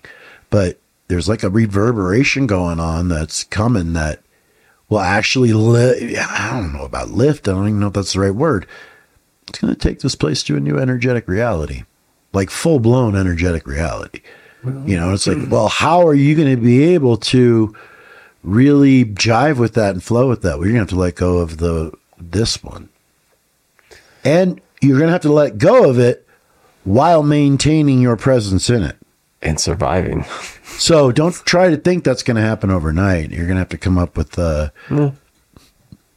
soul is going to have to reveal to you its strategy for doing this. There's no way you're going to figure this out. And anybody who thinks they're going to figure it out, and anybody who thinks they're going to use their emotions to figure it out, or, you know, they could say 2 and 2 is 4. No, that's not going to do you any fucking good. It's just not. That's not where it's going to come from. So all the knowledge people think they have, it's like, it's useless. You can't activate it. You don't have the energetic presence and the state of presence of life inside enough to activate it. What are you going to do with any of that? So, you know, that's just me, though. I think a new energetic reality entirely. But so that reality is also wrapped up inside of events that are like physical events that are occurring, that are creating that shift. I feel like it has to be, right? Dude, I look at like just... I mean, that's how I see it. The state of consciousness across the masses. But it's like the fucking Twilight Zone out there, bro. It's like, do where the hell... are we? And to me, it's like, it could be spooky if you want it to be. It's fascinating. It's like, is this what happens when everybody gets like starting to have a bad trip on acid? Because society kind of feels like it's like they all took acid that was a little too strong. They're all kind of popping. It's like, wow, this is kind of a weird place to be. Is it? Oh my God, the end of the world. No, but it's shifted some things around quickly. That's kind of why I like Meow Wolf, because you go there and it's like a slightly different version of our reality that's a little bit more dystopian, but then it helps show so clearly, oh, actually we do live in quite a shady dystopia, don't we now? There's the news anchors on the TV and he's like saying this blatant propaganda. It's like, oh, who could believe that? It's like, well, hold on a second. Enough people that you have to do it. This is just like, this is actually so oddly similar. And again, the weirdest part of the whole thing for me was walking to the bathroom and having the bathroom exactly like every other commercial bathroom you've ever been in. Like you're walking in a hotel bathroom, it's like, oh, or a restaurant bathroom, it's like, oh, this is actually, I've stepped between the worlds. Like stepping in and out of the bathrooms, like I'm flipping in and out. And then that's funny. Get high in an airport. I recommend this. Get hot. Just smoke some weed before you go in the airport, and then walk and have a good hour or two, so you can walk around and you go, yeah, dude, this is Meow Wolf 2.0. It's really weird. Think of like, it's really dystopian. It's really odd. It's a strange place. I think of the first Men in Black movie. You know, when they're like outside talking to Manhattan, and he's telling them, it's like, yeah, like not all these people are human, and he's like, what? And like kind of, especially at airports, you know, you see some crazy characters and you're you look at that and they're like, that dude doesn't look like a human. That look Yeah. But I've heard a lot about this Meow Wolf, and you brought it up now, and I'm like, in Denver. It's in Denver. I hear there's one in Denver and Vegas. There's one where I live too, but it's been coming up now. I want to go. Is there one in Dallas? It's in Grapevine, Texas. Oh yeah, that's right. That's a new one. We have a friend that works at the Vegas one, so. But I hear it's cool. So should I check it out? You recommend it? It's something good to do. Yeah, we went for a 13-year-old boy's birthday. So yeah, that was good for that. I mean, it wasn't like, oh, we better get an annual pass. It's like take Apple there once or twice in life, maybe for me. I'm a little jaded. Yeah, I'm just like, why? There's a lot that goes into it. Yes, this is why. I don't know. Okay, I mean, something to do. Yeah, I look at a lot of things like that though. Why do that? Why do that? Well, it's important. It's like, for me, what's important has really shifted over my life. Right. I mean, I look at when I was young, what was important. Oh, none of that is anymore. I mean, being alive is, having friends and things of that nature, sure. But most of what I did is not that important. Now I look at, okay, what's important? Doing what's necessary on the physical, just what's necessary. And then, have a little time with it. Go sit on the rocks and just be, right? And most of the activity of my life is really going on inside of me anyway.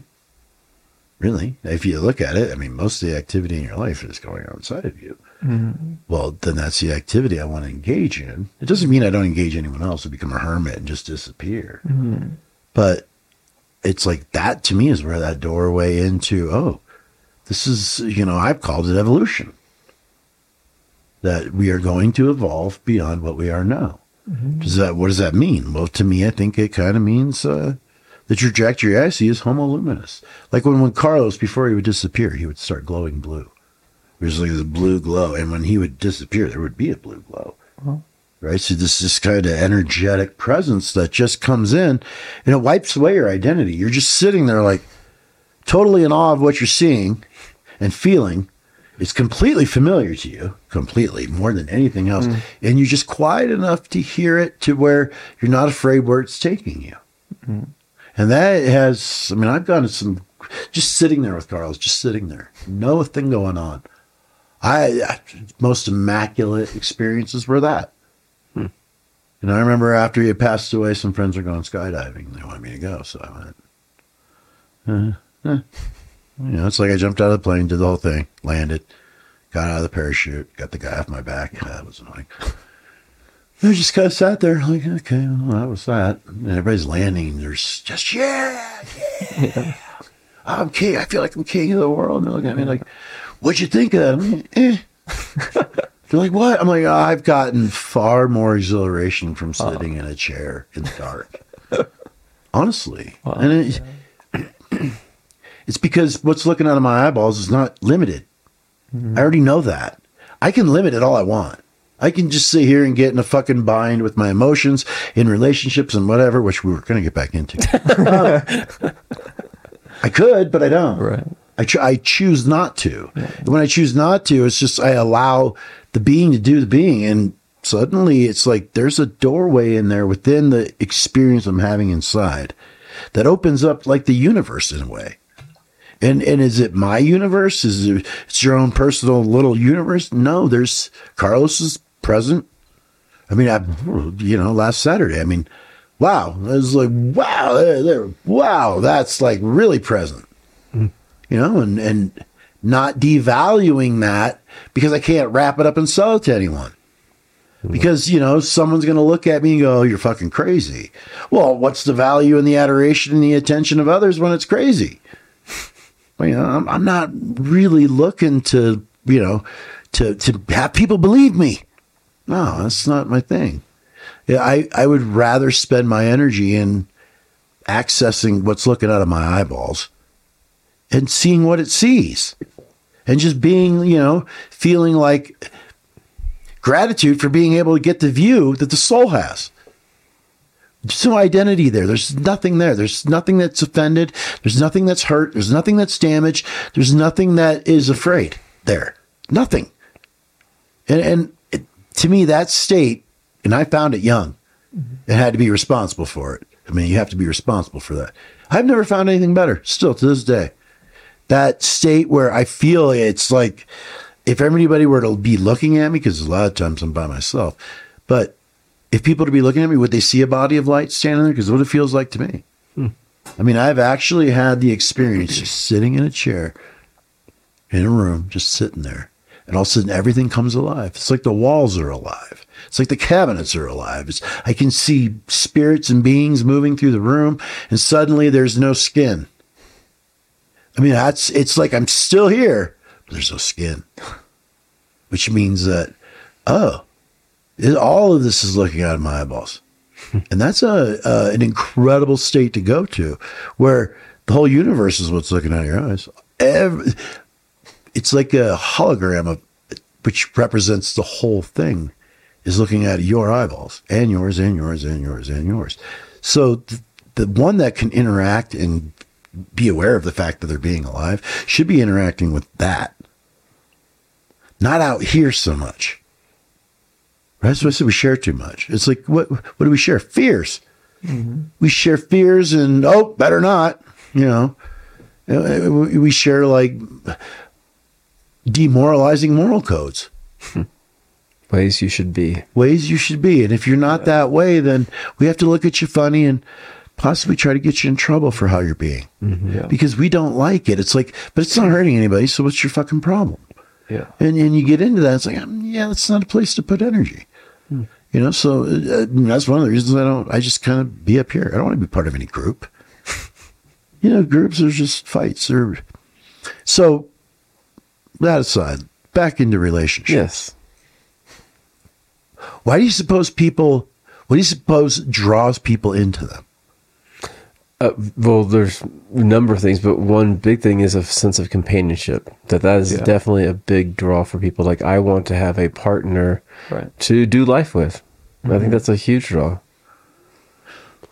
It's not and I think that's alone. Yeah, for sure. Yeah. So it's benefit. Well, and there is definitely, but you hope for that it be mutual benefit. So romantic relationships, is that love? They don't have to be, as we've all seen. Yeah. Well, I mean, so if you're in a relationship and your partner is just basically doing whatever you want them to do, mm-hmm. and you're satisfied, mm-hmm. is that love? No. Right? Is that actually... And then, so... To do life with. What does that mean? I think spend a lot of time together, see if you don't kill each other.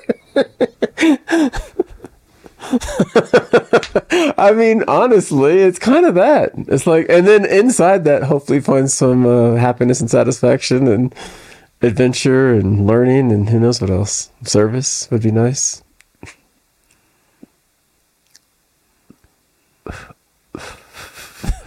I mean, this is an area I can talk about. Well, I can too, because I've been in a, You've done good long-term relationships. You're a master of that, and I've had more quantity than quality. But in terms of my own, it's a lot of me working through my own personal shit. That's why they didn't work out. To be honest, it's like, you're actually just still an immature jerk. At an age that probably isn't appropriate. That there's probably a learning here that you need to have to get over yourself, Right. Well, do you dominate the energy of the person? I've watched people go, I really love her. And it's like, then why are you smothering her? Mm-hmm. Why can she not do anything without you knowing her?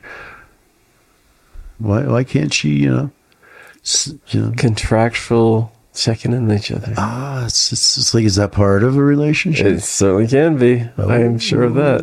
They're sticky. Yeah, well, and why wouldn't they be? Or would you expect that relationships between two humans would just go easy peasy, lemon squeezy, like there are no issues? No, this is not the way of this is not the way of any relationship. I've said it before. When someone says I'm in a relationship, have you had a fight yet? No, then you're not in a relationship yet. And then you're just not. It hasn't started yet. You haven't tested. Yeah, you haven't boundaries. Gone. Yeah. I should leave, but I'm not going to. That's a relationship. Yeah. I should probably get out of here before the comes up. So, and I was always good at looking at that because I want to know.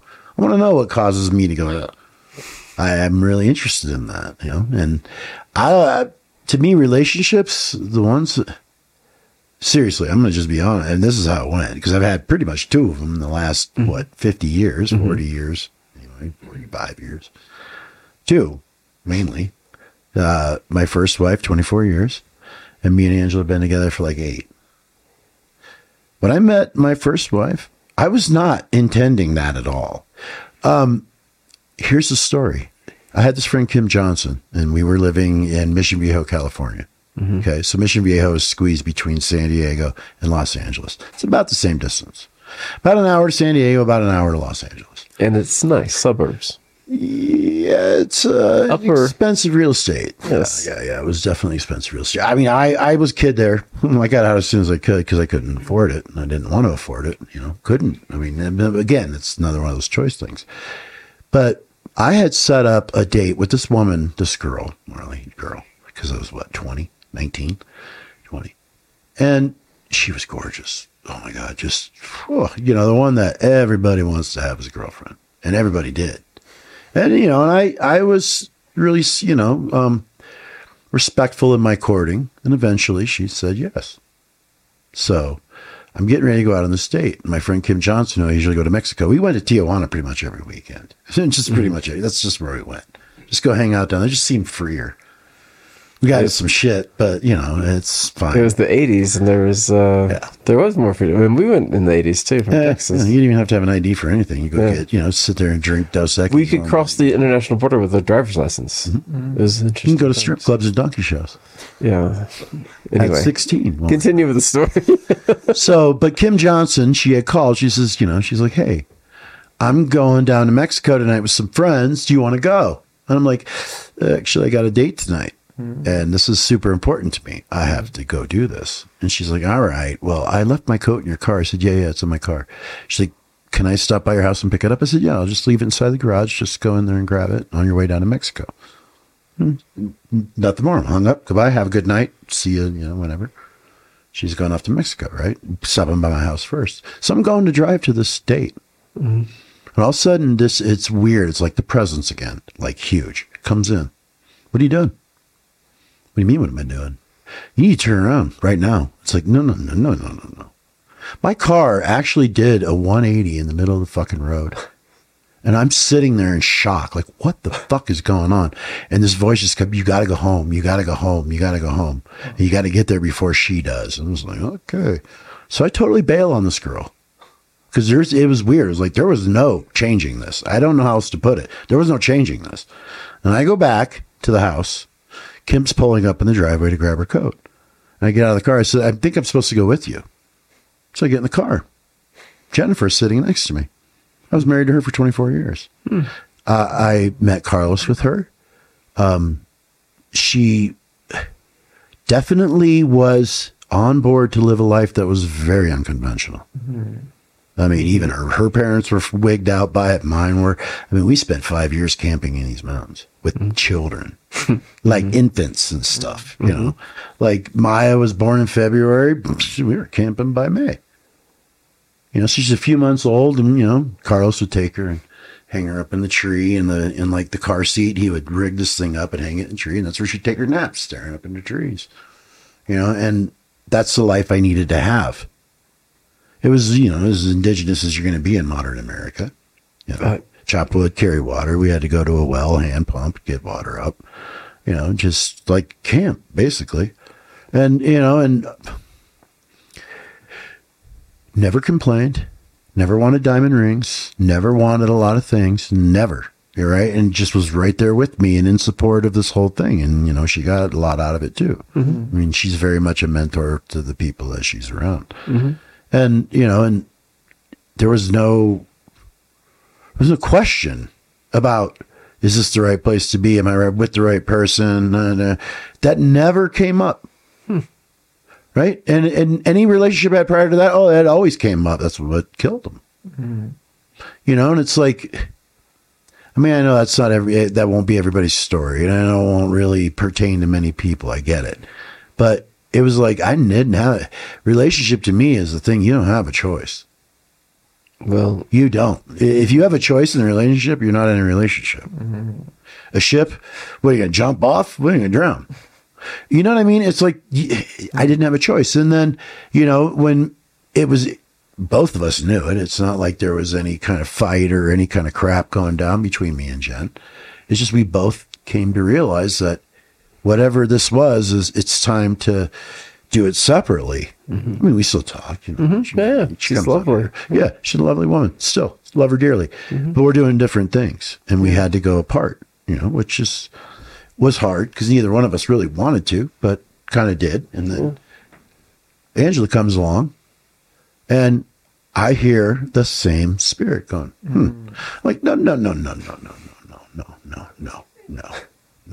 For one, it was one of my, you know, a friend of mine of 25 years had dated her prior to when she came back around. It was weird. I just saw her in a concert one night. I'm like, that's interesting. And all of a sudden, you know, there's that spirit sitting there going, that one. I'm like, no. This is not good. None of this is good.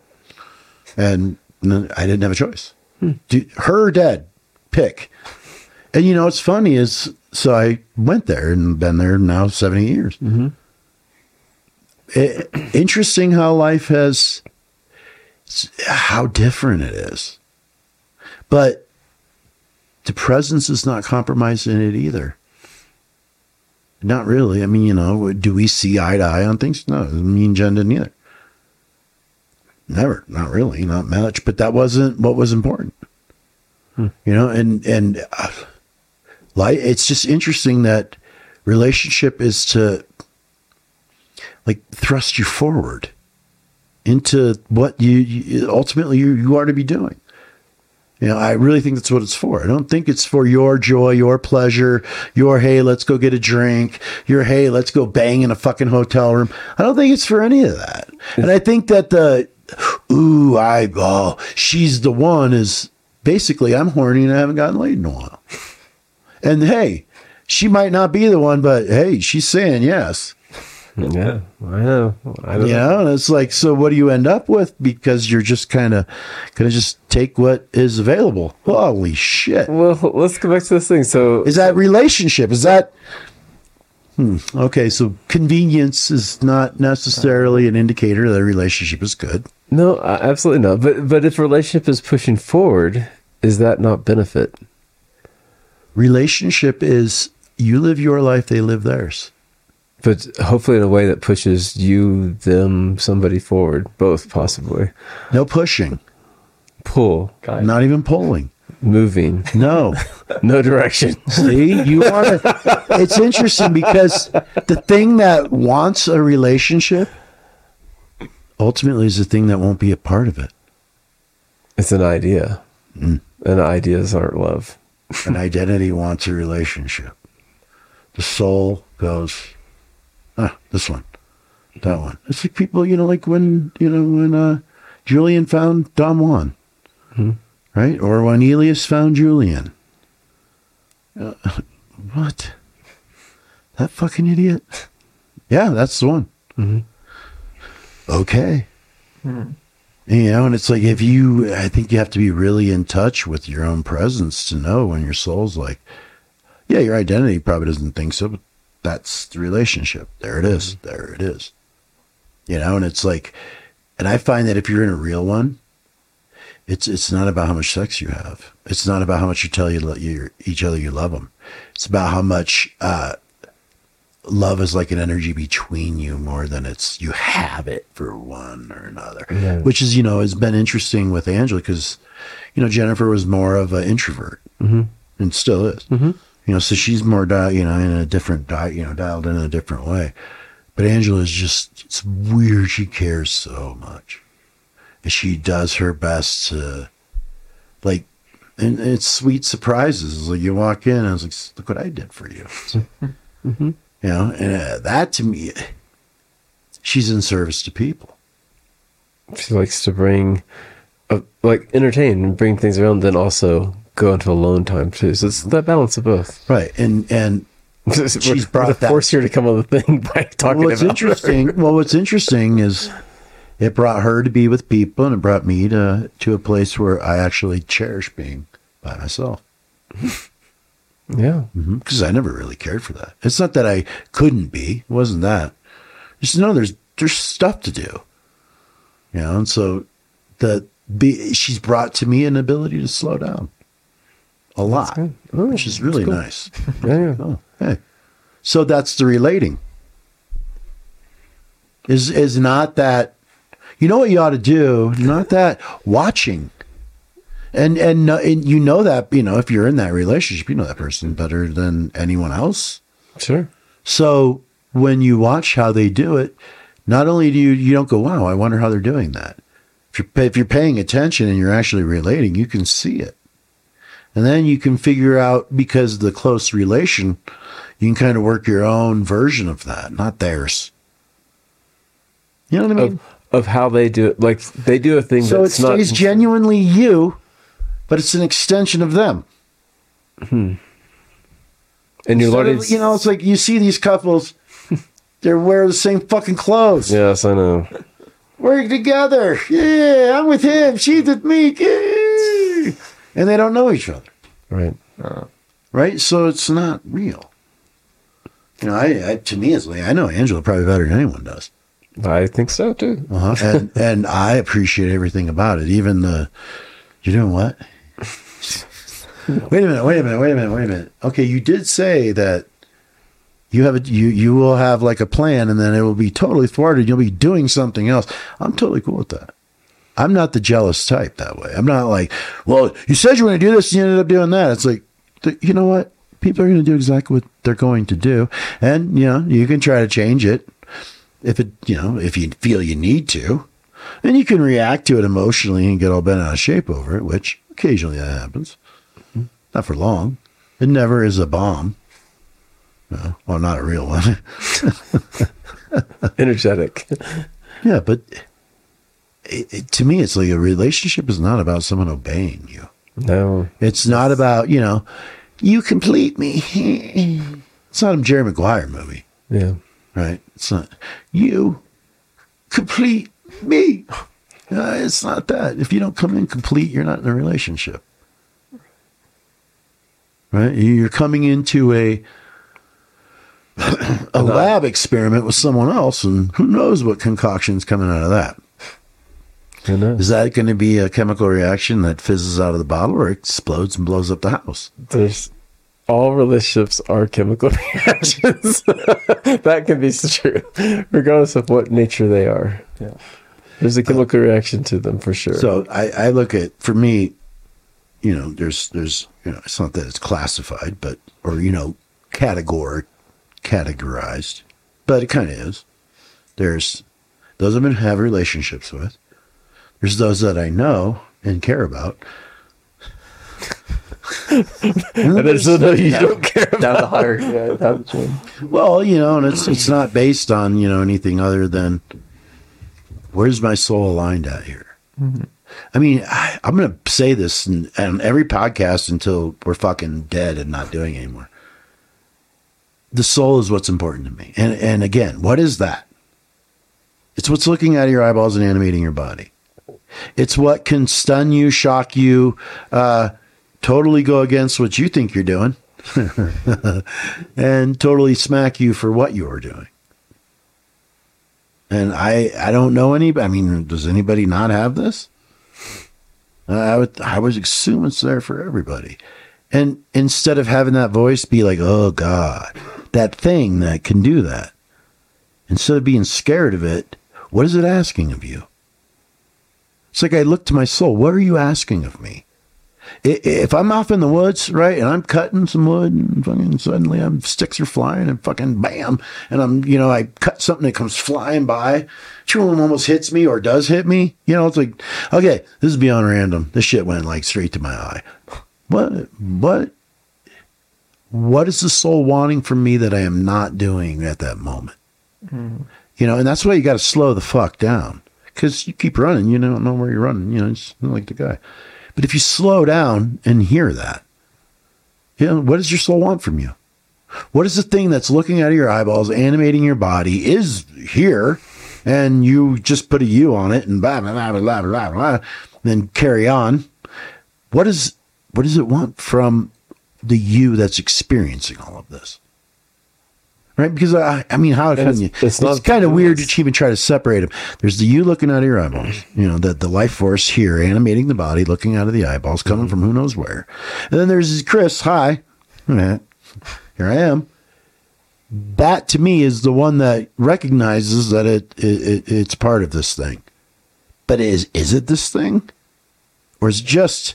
That's where it gets real tricky. Right. And that's where, to me, it's like... So, you know, for me, when I go into ceremony, that's what I'm asking my own soul. What is it you are wanting of me, the character in life? Mm-hmm. And am I doing it right? Is there something I should know or something I'm doing that isn't quite right, that is actually stopping this evolution into what it is I'm trying to achieve? Because it's the soul that's going to do it. It's not going to be me. I already know that. That the minute that kind of presence kicks in, there's no me. There's just like everything. I get that, you know, the whole I and the Father are one thing. I get that. Because there's no you there. There's just an experience of life at its fullest. Mm-hmm. Right? And that's my goal. And the only thing that's truly a part of that is the soul. Not the identity I make, not the identity I sit on here with the podcast. You get what I mean? Yeah, it's the experience itself of yourself without yourself. Beyond the boundaries yourself has precluded. The mask that hides the reality. Just to be able to take that off and live the reality. And ask the soul regularly. I mean, the only thing I can do is... What is it that I need to be doing? What shift or change can be made that the well-being doesn't slip? And that's your energetic configuration, which is kind of how you feel in a way. Right. It's like how you're walking in this world. Am I walking away this... and are you going to get to some higher state with... and do some things require yeah, and so there's life.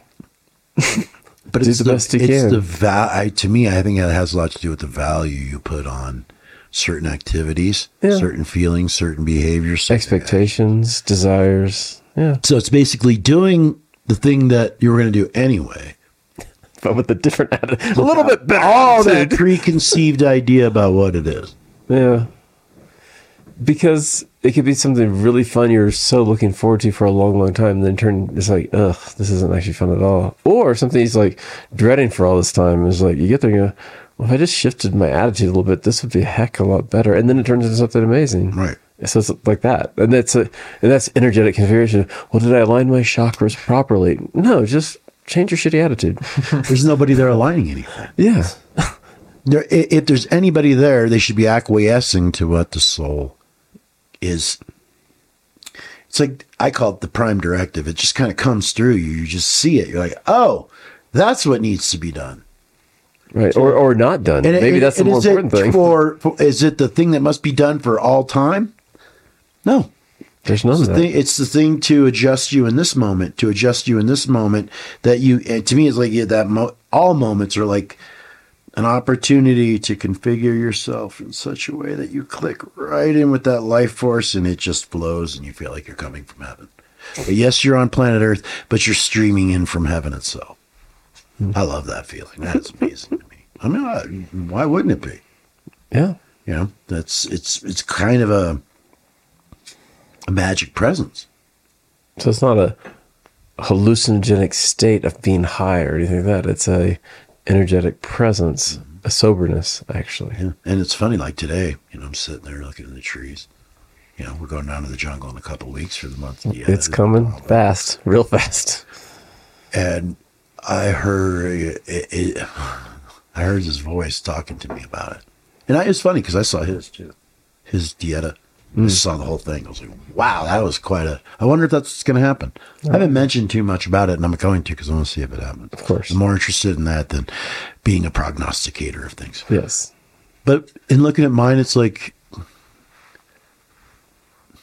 because of what we're doing and because of what that takes, I have had to put myself in a place that is extremely pragmatic, extremely, like, excruciatingly responsible in a lot of ways, right? Mm-hmm. And cut the fat, keep the energy where it needs to be, just try to keep it as stable as possible, and kind of have taken, you know, a lot of time away from peering into that great beyond.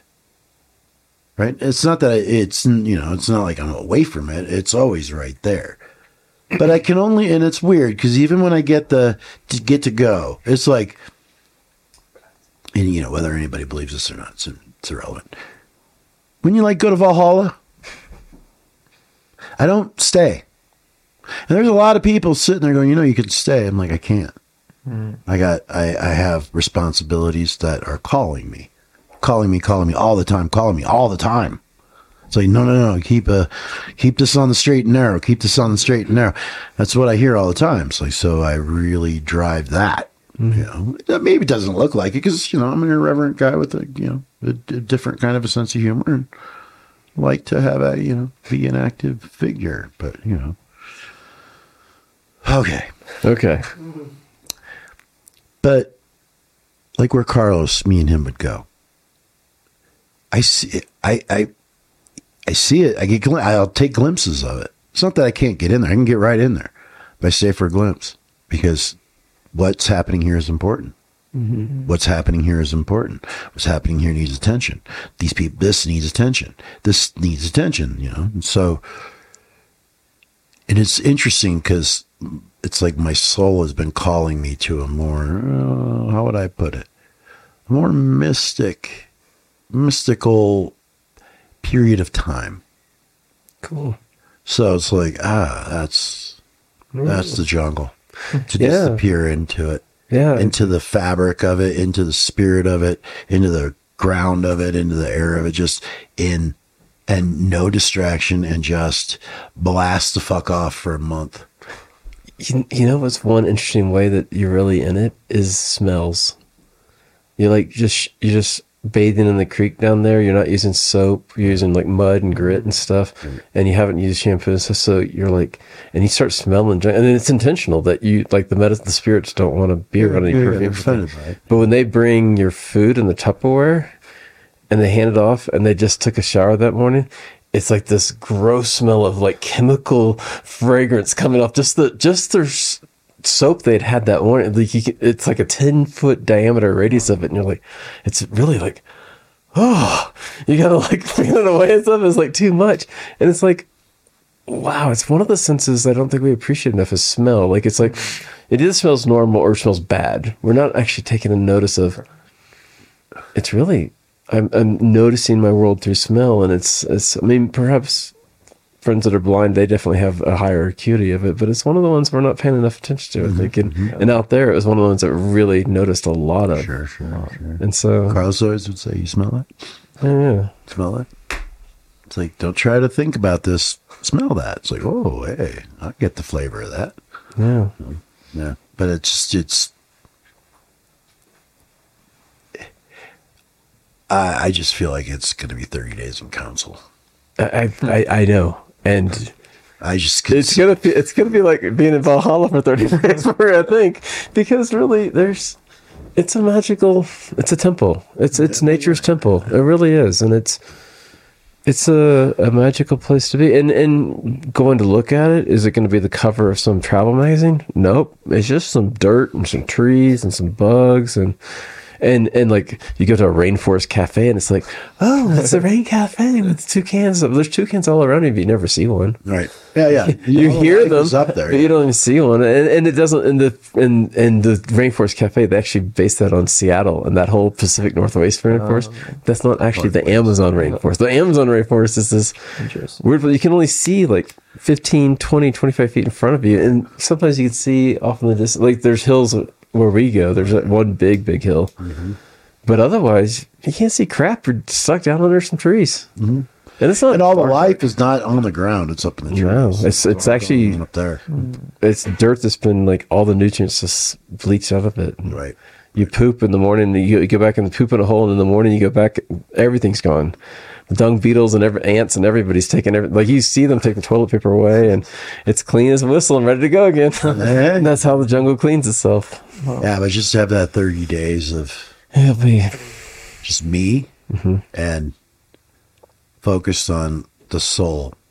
Like, what is it? Where do we go now? Where do we go now? What's next? For me, it's like it's always been about progression, and I'm feeling like I'm at a cusp of something. Yeah, and it's big. It's really, really big. It's kind of spooky because it's like, is my heart going to give out? Am I going to gone? Bye. Yeah, it's like you don't know, and I'm okay with that. I'm okay with not knowing. You never know when it's going to happen anyway. Mm-hmm. But there's this pull into, let's just say, assimilating other dimensions within this awareness of consciousness I have. And it's more important to me than probably anything at this moment. Yeah. We'll be gone for a while on podcasts. So when we come back, there's going to be some bangers afterwards. Remember, actually, we might have something to say when instead of being rambling fools. Yeah. Sometimes I listen to this. I'll listen to it because I have to. Tom doesn't. I do. Because I got to go, are we making any fucking sense at all? What have you found out? I think you are. I must be one of those people who like the sound of my own voice. And you think we highly invented. There's something very melodic about it. No, but because it's my, it comes from me, so I can understand what I'm saying more than anybody else. So it's weird. It's like I still don't know if anybody actually makes any sense to anybody. And when I listen to it, I'm like, huh. Yeah. That's fucking pretty good. That's pretty good. Or, that's what was going on that day. Yeah. For some folks, it's great. For some folks, it's not their cup of tea. Not every day is going to be a rant. Right. I don't even know what a rant means. Everybody's just always talking. It just means pointing the finger at the system and going, motherfuckers. Some people say they like that the best. The rant? Really? You really think me being just a little ticked off and going at it? Because that's when you're in the weeds more. That's what I personally love is when we're deep in the weeds. Well, I'm the one with the duck boots on. Take it. That's what I always love. I'm not actually trying to derail the thing. I'm just... I tend to Tom's the voice of reason and rationality. Yeah. Otherwise known as Satan. Yes. Well, Isaac says I'm not as bad as I used to be. That I've gotten better. He's lightened up. Yeah. He's lightened up. He's not the woke police. No. Yeah. The fire marshal. The fire marshal putting up the fires. He has a lot of sympathy for people. Yeah. You do. I suffer that greatly. Yeah. Probably so. I don't really. How anybody takes this is how anybody takes it. I don't care. I really don't. I mean, if you're going to base like, off something, well, it's okay either way. It's weird. It's like, I know that sounds so callous. I don't give a shit what anybody thinks. No, it's actually a nice attitude because actually giving a big shit about what everybody thinks is a horrible way to live. Well, if I care about what everybody thinks, then I can't be honest with them. Yeah. Well, that's true. Right? I mean, that's not going to, I don't really get off on that. It's kind of like when you watch like two people prop up each other's bullshit. It's like, do you realize how pathetic both of you are? It's like, come on, don't do that. That's just not cool. Or like, I don't know. Just doesn't sound like fun to me. But you still do it through, I could still sense like you do it through a loving way. In some regards, I've stopped for their benefit, I had enough acid to do enough like reflecting myself back and forth. I don't really care anymore. And it's not, it's like, you can stare in that mirror and look in another mirror and look in a mirror. You're just going to have an infinite, and it's just infinite. I mean, you can look at yourself all fucking day long. eventually it's like, I'm not that interesting to look at. I'd rather just go like feel and do and be and, see how that goes. And well, what do you do if that person gets upset? Continue doing what I was doing. What difference does it make? I'm not out to hurt anyone. Mm-hmm. I'm not like trying to destroy anybody's property. I'm following the two laws that are probably the ones that should govern life the most. I'm not really here to hurt anything. Sometimes I have to because people have their own desires, but gotta kill a tree and blow up a rock and shit. He's talking about me and my horrible ways. His ways of just dominating nature. It's horrible. Like, you have to go. This is my space. Man, that tree was there long before you. I don't know. I'm like, all right. Well, I'll do it with a heavy heart, but I can carry on. All right, we're done. I was going to say this, though. Huh? What's that? In our time associated together, I've heard a lot of stories, and I've heard the same story twice, even. Yeah, or 10 times. You might know, but tonight I actually heard a story I'd never heard before, which was the way that you met Jen. Uh-huh. I'd never heard this story. It was cool. And it was interesting because after I met her, that's when it all kicked off. I mean, really, it was like life was something changed. It was like cool. More vibrant, more present, more, hey, you, hey, oh, boy, me? What? No, that's cool. Yeah, and it's been a rough road. Fucking, that shit's been rough. I felt like I was going crazy for a long time, and now it's like, oh, if you don't think about yourself, you won't go crazy. Oh. So it's like, if you let your thoughts be about what does your soul want from you, what is life doing here?